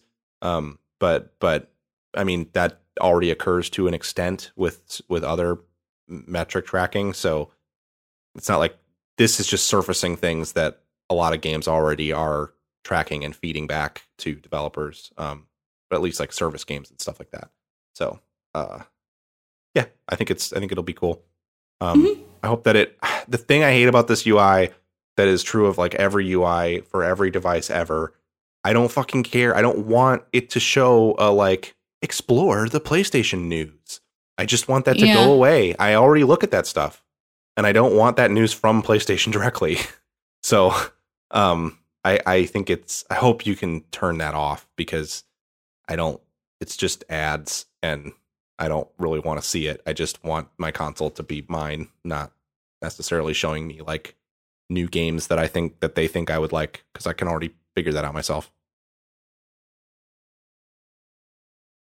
as you can uh, no i totally agree because i've uh, I, I, I can I, I understand why they do that, but at the same time, like every time I open up my Switch and they have a little news thing, uh, especially since I have both an English account and a Japanese account on there, it's always just in Japanese and like that that doesn't apply to me. Yeah. So, um, anywho, next news is uh, Rockstar has bought Ruffian Games, who are the Crackdown 2 devs, um, and now they're uh, Rockstar Dundee. God, I want to make so many Crocodile Dundee jokes, but just, I knew that was what's going to happen. Like when you when I saw that in the news, I was like, "Oh, okay, we're going to make some Crocodile Dundee jokes." It's funny to me because I um I there's a town near where I lived in Michigan called Dundee. So I've never I mean obviously I'm aware of Crocodile Dundee, but when I hear Dundee that my first association is that town. and that is not a town you that I'd, I wouldn't want to put a game development. I mean the rent would be cheap as fuck if you put a game development studio there, but I don't think anybody would want to live there. it's where the world's largest Cabela's is. Anyone? Any big hunters in the chat? no. No, Hunting and fishing. It's basically No. like a hunting and fishing theme It- it- park. I'm I'm oh. familiar Oh. with that, but that's. I that's bought a bow from there once. Okay. Sorry. Anywho, I wonder if I wonder if they're gonna hire like hire like Paul Hogan or anything. Is he still around? Is, is Paul Hogan alive? I don't know. I have no idea. I'm googling Paul Hogan. uh, Yes, I need he to is. know. Yeah, he is. Yeah, he's 81. Oh my god, he's 81. wow. Yeah. I would not have guessed that. Um, yeah, I don't know. Rockstar buying studios is like It happened. it happens. The last time that they, I guess they didn't own the LA Noire studio, but No, that was so Team Bondi. Yeah, Team Bondi. right? Yeah, yeah. Uh, but I don't know. I mean, Crackdown Two is good. It's okay. It's not as good as the first one, no, and the first one hasn't aged particularly well. no. So yeah, I, I don't know. imagine. To me, it just feels like more resources they can throw at whatever. I Whatever imagine that this studio will work very much on Grand Theft Auto Five. I suspect Five? put. Oh yes. Not six. Oh yes. Oh yes. Five. They put right. new stuff in GTA Five like every month. that's true because of their Uh, damn online. yeah, yeah. And then they put a new thing in Red Dead Online every like two years. yeah. the game. so, uh, yeah, Seemed like- maybe they'll like work they- on Red Dead. Seemed like they really wanted that to to take off like GTA Online, but like how could it? GTA Online is so it's not couched in any kind of reality. It's like almost Trackmania to an extent. It's there. It is in fact Trackmania. There is literally a Trackmania mode in GTA Online where you Is drive there? cars around in the sky. On oh huge, yeah, yeah, yeah, crazy tracks. sure. Yeah, I've seen that. Um, Uh, but you can't have that in Red Dead. no, I mean they could have had much more cool stuff in Red Dead, in my opinion, because I think that that setting is fantastic and the world they built's amazing. But um, Red Dead Online is it's weird. It it's weird. It's like at least GTA Online, you can jump in and do ridiculous stuff right away. So even if Mhm. you don't understand it because it's super arcane, you can at least have some fun. Red Dead Online is like really confusing to do anything. Everything costs so much money, like getting Mm. weapons and and new horses and cosmetics and stuff. And um it just feels like a huge grind uh all along. So, I don't know. Uh, I had fun playing it one time with a friend, but it was like I was like, I don't know what I'm doing, and he was like, "Come help me with my um like smuggling quest." And then we had to do this huge gunfight with a bunch of people, and I didn't understand what was going on, and I had a shitty gun because the guns are really expensive, and we died like four times. I don't know. It's it's a weird beast. Anyways, Anywho, now that's a knife. I'm Um, surprised it took that long. I thought maybe we were going to be able to. If I just kept talking, we would be able to skate past it. Anyways, um, next piece of news is that uh, Facebook activation uh, is leaving some uh, Oculus Quest 2 owners with basically bricked uh, or unusable uh, Quest 2s. So, Yeah. from what I understand, um, this is the it since this uh, headset requires a Facebook login uh, rather than kind of like a separate login. That's been causing people issues if they don't want a Facebook login or they, if something happens to their Facebook account, stuff like that. And what can happen? The yeah. the big error that keeps happening is you have to merge a Facebook account with your existing Oculus account to use Mhm. it, and it's people are doing that, and then their Facebook account is immediately getting banned Yep. through some Yeah. bad verification process. Yeah, And- and and in some cases, it's people registering brand new Facebook accounts who have never had one. Right. Mhm. Which now, in some cases, you have to like send them a photo of your ID and shit to make a Facebook account. Which is It's just What? fucked. wild. and and they don't clarify any of that to you in any kind of readable text when you go to buy a quest 2 like nowhere it says facebook account required but nowhere does it say oh and to make one you have to send us a photograph of your id like it's so stupid and then yeah when you do merging sometimes through some some weird account verification bugs it can say that your account's basically banned and there's like the appeal process can take months for them to unban you because on their end it looks like you like broke a TOS somehow and got banned. So they don't sometimes they don't even allow you to appeal. Sometimes it takes months and so then you just can't Or- use your previous purchases. The one of the examples I saw is someone who did appeal, and it went to an automated system who immediately rejected it and banned their account in a way that they could not appeal it ever again. Right. And, And it's um like, what? and all of your quest your your your Oculus purchases that you've made in the past are tied to that at that point, that Facebook account. So there's no way to recover those and you're just never going to be able to use the potentially hundreds hundreds of dollars you spent on Oculus games again. It's just like further showing that like VR is basically dead right now. it's effectively dead because Facebook have boned this up so bad. Yeah, like it's awful. Um, a friend of mine has uh, picked up a Quest 2, and she had an old, old Facebook account that she like either deactivated or deleted. I can't remember. Probably deleted, and signed up with a new Facebook account because she couldn't get into the old one. And they made a big deal about that. They were like, "Oh, you have two accounts. This is some fraud going on." Like, uh, she actually was able to talk to a uh, customer support agent, and like, apparently they've been having back and forth emails and stuff for like the past week just Sure. just so, just so she can get back into her purchases and play her video games and it's like it's ridiculous it's crazy It is. It's totally So- ridiculous.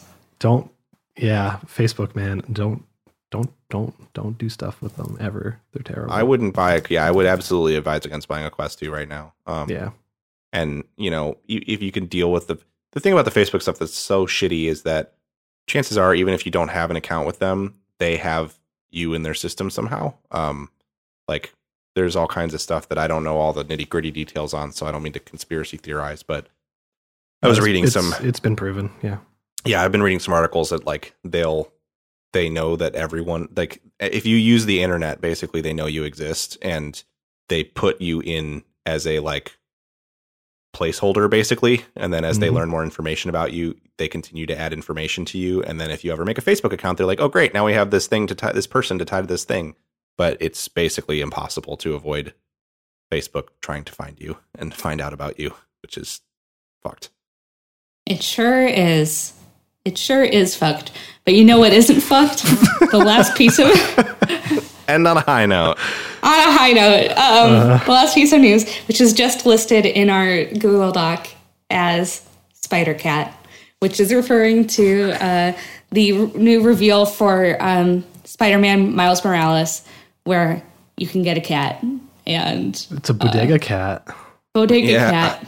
I like everything about this except that I still I still find it weird that it comes out of the backpack to fight for you. I think It that's sure- hilarious. It's just I guess like there's this one of the things about Marvel that is interesting is it it tries to stay like weird like grounded in the real world in some some ways. Some extent, and Yes. then it has fighting Spider Cat. and then the cat comes out of the backpack and attacks bad guys. So it's kind of But, I like mean- okay. yeah, but the, the I the, the the fact that you have a cat in your backpack, like Oh, that part's just ten good. out of ten, game of the year. It's a, Yep. I, the only thing about that is it seems irresponsible to me to go like swinging around the city at like hundreds of feet in the air with your cat. There, You're giving there, the cat a little adventure. It there, there, sounds there were dangerous some, for the there were some moments where he was like flipping upside down with the backpack open, and I'm like, there got to be a lot of centrifugal force there for that cat to stay in.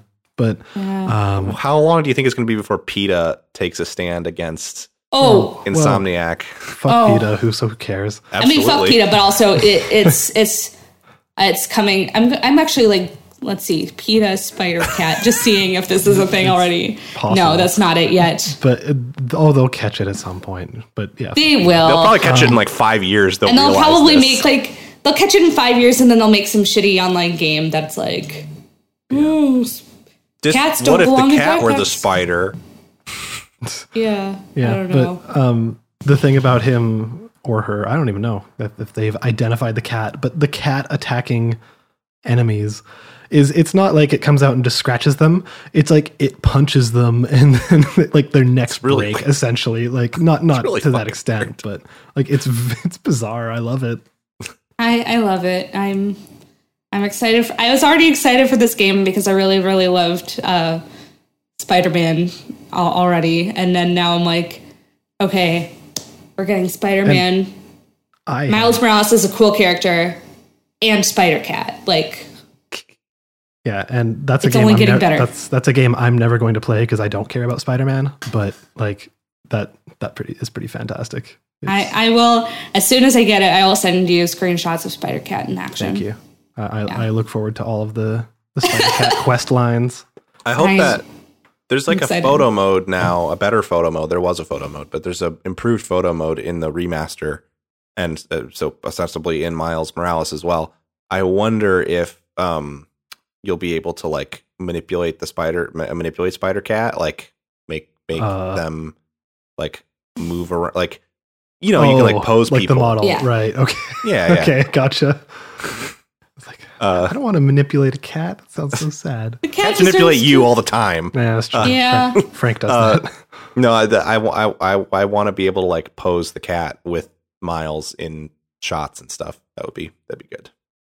Yeah, yeah. No, I I already had a lot of fun with that with the photo mode in the first one, so I'm excited to see what that is, and then also hang out with Spider Cat in photo mode. So Well, once once that is out, uh, we can do a special podcast all about the cat. We can talk Yeah. about cats in general. We can call it Cat Dump. Oh. Cat dumps is exactly how they manipulate you because of the parasites. Anyways, um, It's true. I know, but I don't want to think about that. It's just Hey. biology. Anyways, um, unless anybody has anything else, uh, I think this will be.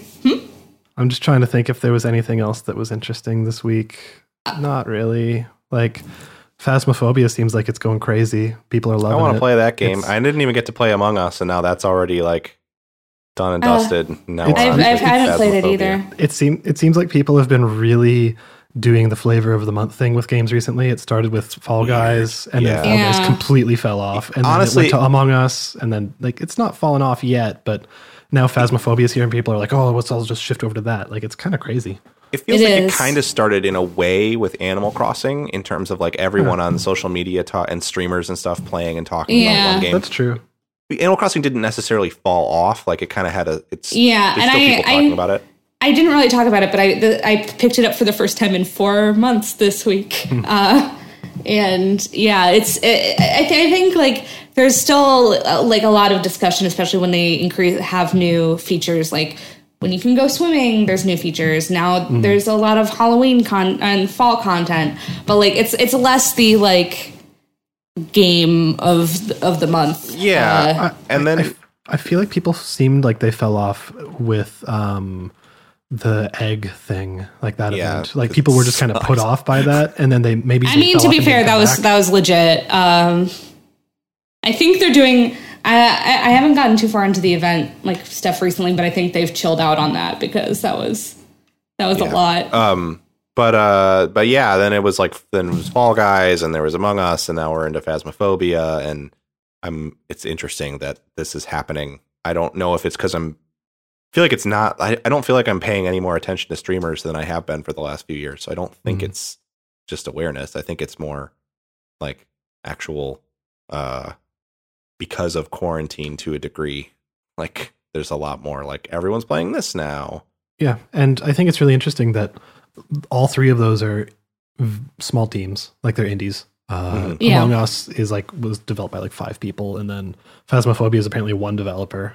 Uh, Fall Guys is small, but it was Mediatonic, like it's still an indie developer. But There's some marketing Um, behind it for sure. At yeah. least. um, but and and they're also all very like social in a way because like Mhm. like you're Which I think makes sense people, when- so I think makes sense in the year of our Lord 2020 uh, Totally.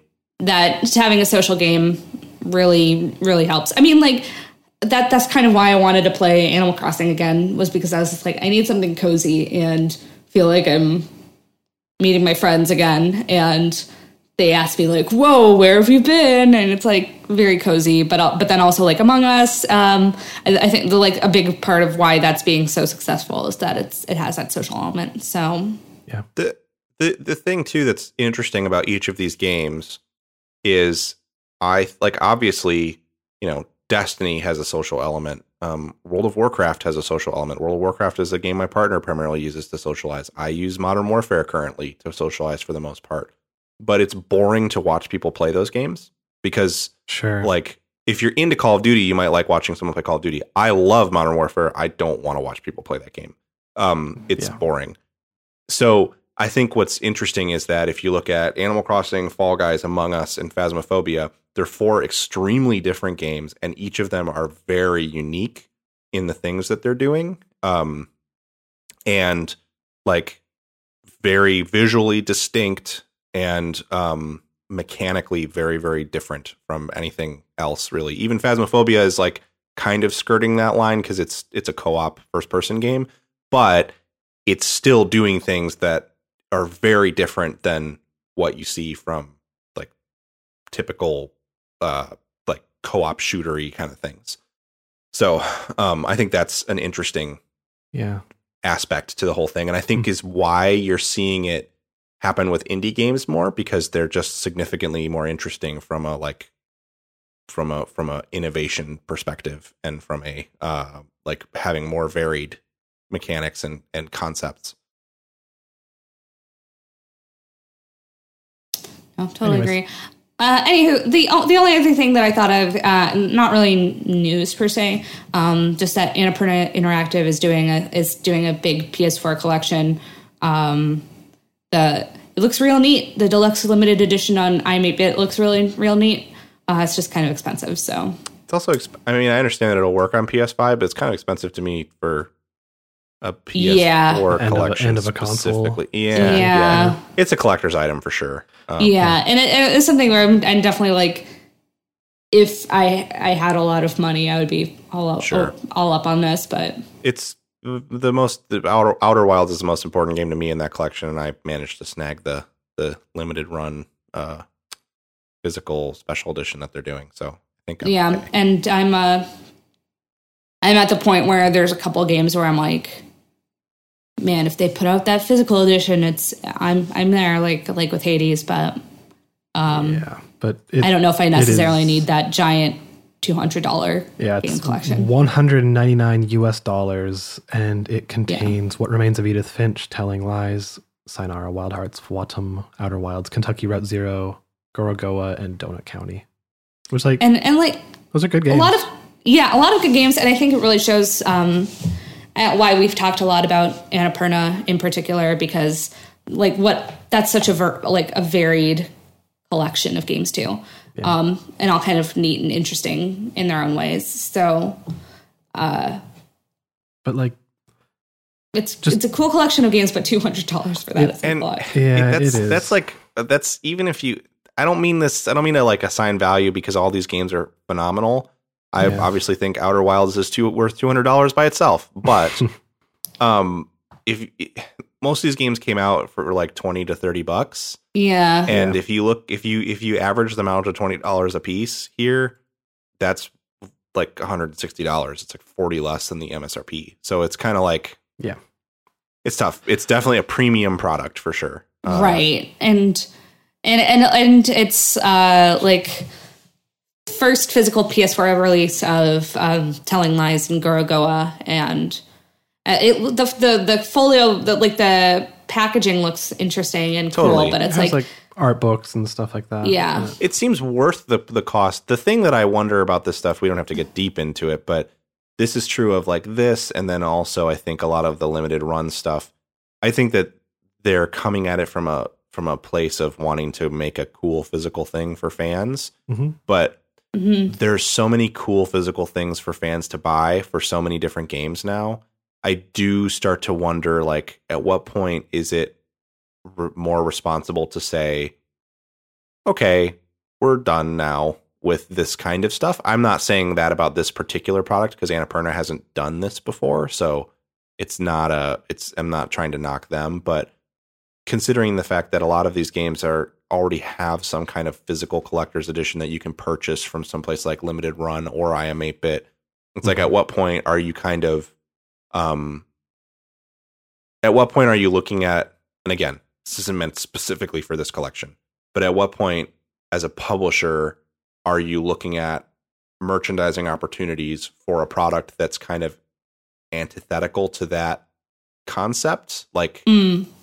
Is is it really a good road? And i'm not saying that i know the answer. I'm not really passing judgment but i think we should consider how far down the merchandising road we want to go with some of these indie product projects because it starts to feel a little bit like I guess like kind of milking a a project to make more physical stuff because there are fans who will buy it i guess and I don't think that's at all the Yeah. intent with really any of these releases. I, I, I think the people making these releases are doing it for the right reasons, but I do think it can have that effect of like, do you need a shelf of with four physical editions of What Remains of Edith Finch on it, or not? Like, is that Uh, if any of us do, that's Sam. But Yeah, uh, definitely.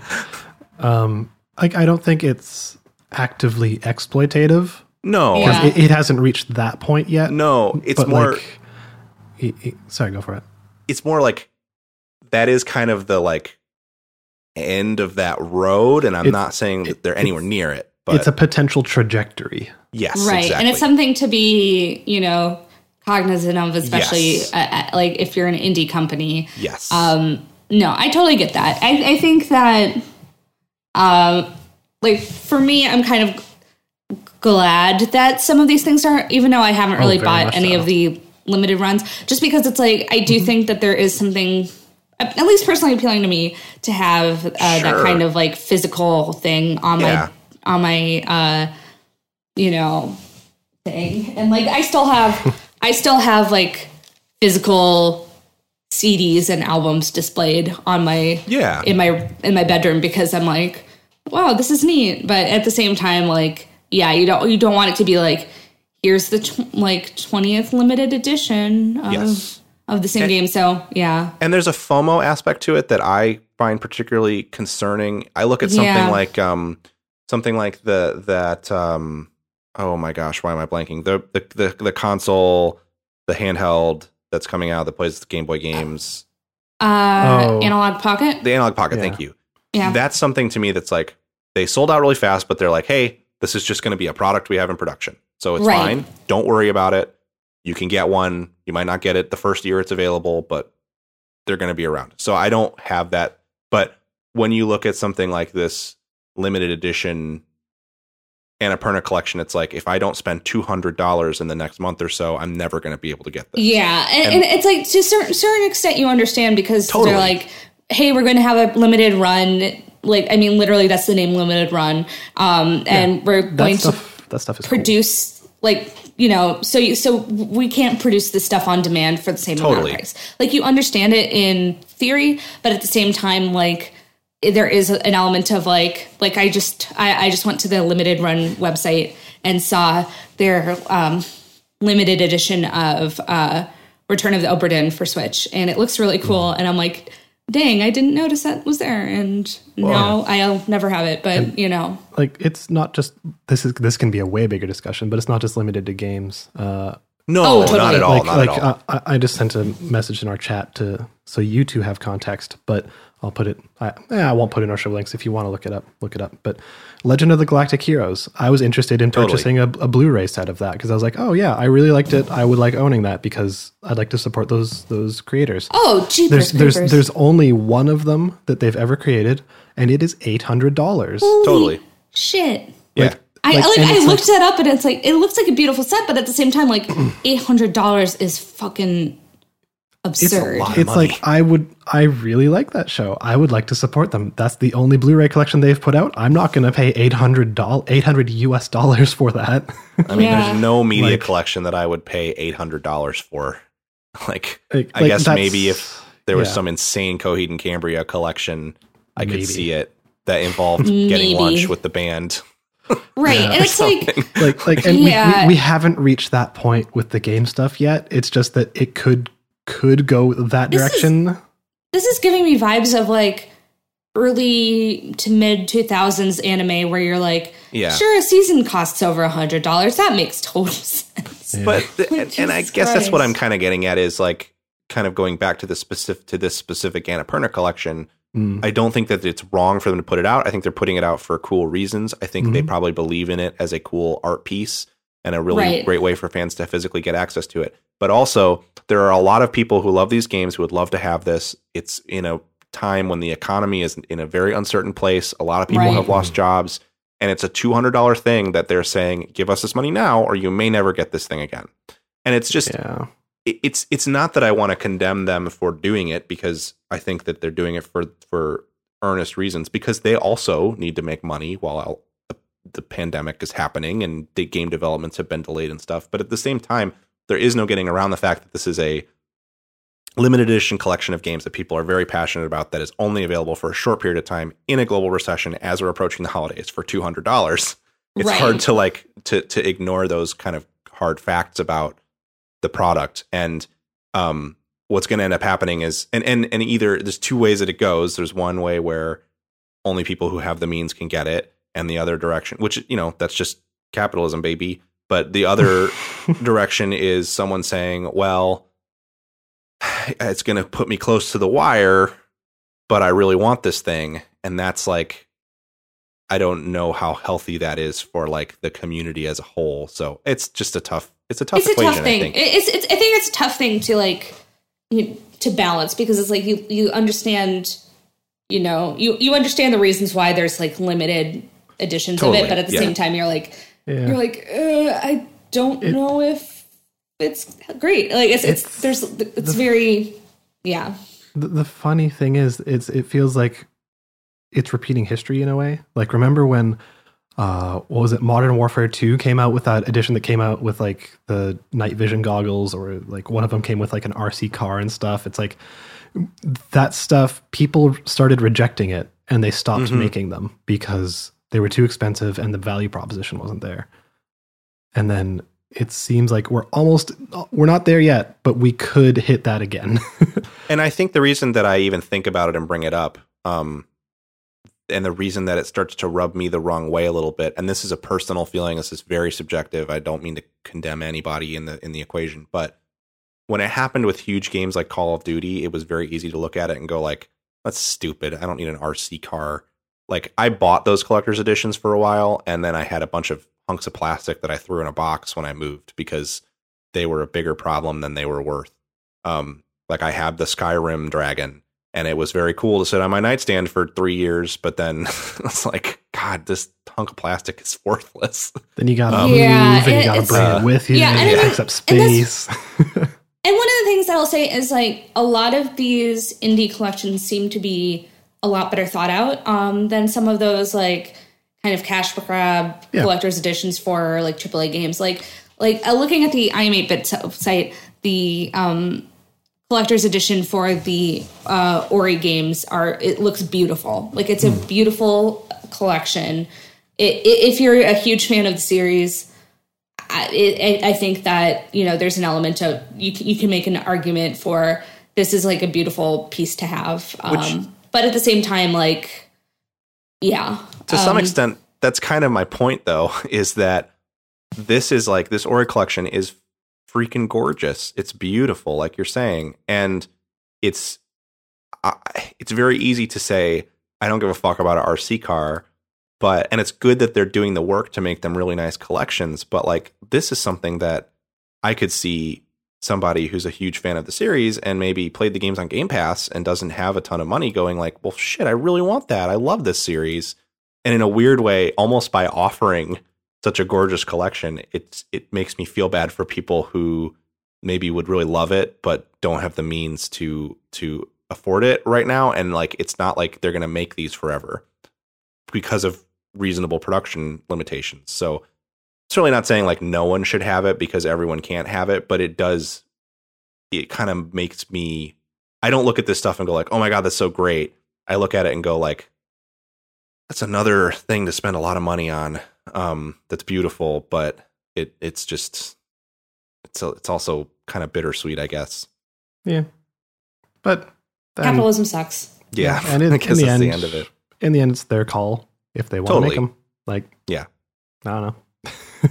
we don't have to purchase them. No, No, no, to, no. I yeah, why of course. Um, But it's uh it's a weird it's just a weird thing and i think part of why i say that it i think it's it almost rubs me the wrong way more now than then was it felt like big dumb corporate cash grabs to do a $200 version of modern warfare that had an rc car and it was like just stupid and but when i look at an annapurna collection that's $200 i'm like man i actually like you and you make good stuff and it's it's it's like it triggers different brain stuff, I guess. I don't know. It's hard to articulate. all right. Well, check out our next episode of Big Dumb Corporate Cash Grab Dump. Oh God. I could talk about that for days. Anyways, so unless anybody else has any other news to add, uh, in addition to that, um, I think that will do it for this week of Gaming Fyx. Uh, you can find us on Twitter at Fyx Podcasts. Uh, also on any kind of pla- podcast platforms like iTunes. Um, uh, give us reviews on whatever platform you want, please. We would like that very much so. I, um, It's it, they sustain us. We see them Yeah. like hell yeah. Uh, honestly, occasionally, if I'm having like a bad day, I'll look at the Podchaser reviews. and I'll just be like, good. oh, thank you, people. I really like that. So, you know, just FYI. Um, so, Pat, where can people find you? You can find me at PJC Plays. I do just want to note quickly that apparently you can still purchase the Calling on Oh God, really? The page Oh, is Jesus still live. Christ. They have not tweeted on the official Calling Origins account since July still. Yeah. Um, so I Maybe- just I maybe see that should- at the bottom of our dock, and I always want to check in. Maybe we should get a hold of their PR at some point. I don't want to talk to them. Are you kidding me? I have no interest in talking to them. True. Alex, where can people find you? I don't know. Pro- playing Umineko, getting lost on an island. Not with Josh I mean- Hutcherson, but Uh, I mean, might as well be.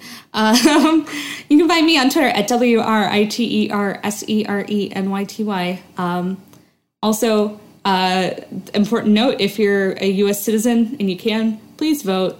Yes, Yes. Uh, please do. Please vote for Biden, please. Yeah, you Please. know what? That- Yes, that would be ideal. Yeah. it's That'd me, the ideal. person who several months ago was like, I don't know, I don't know what I'm going to do.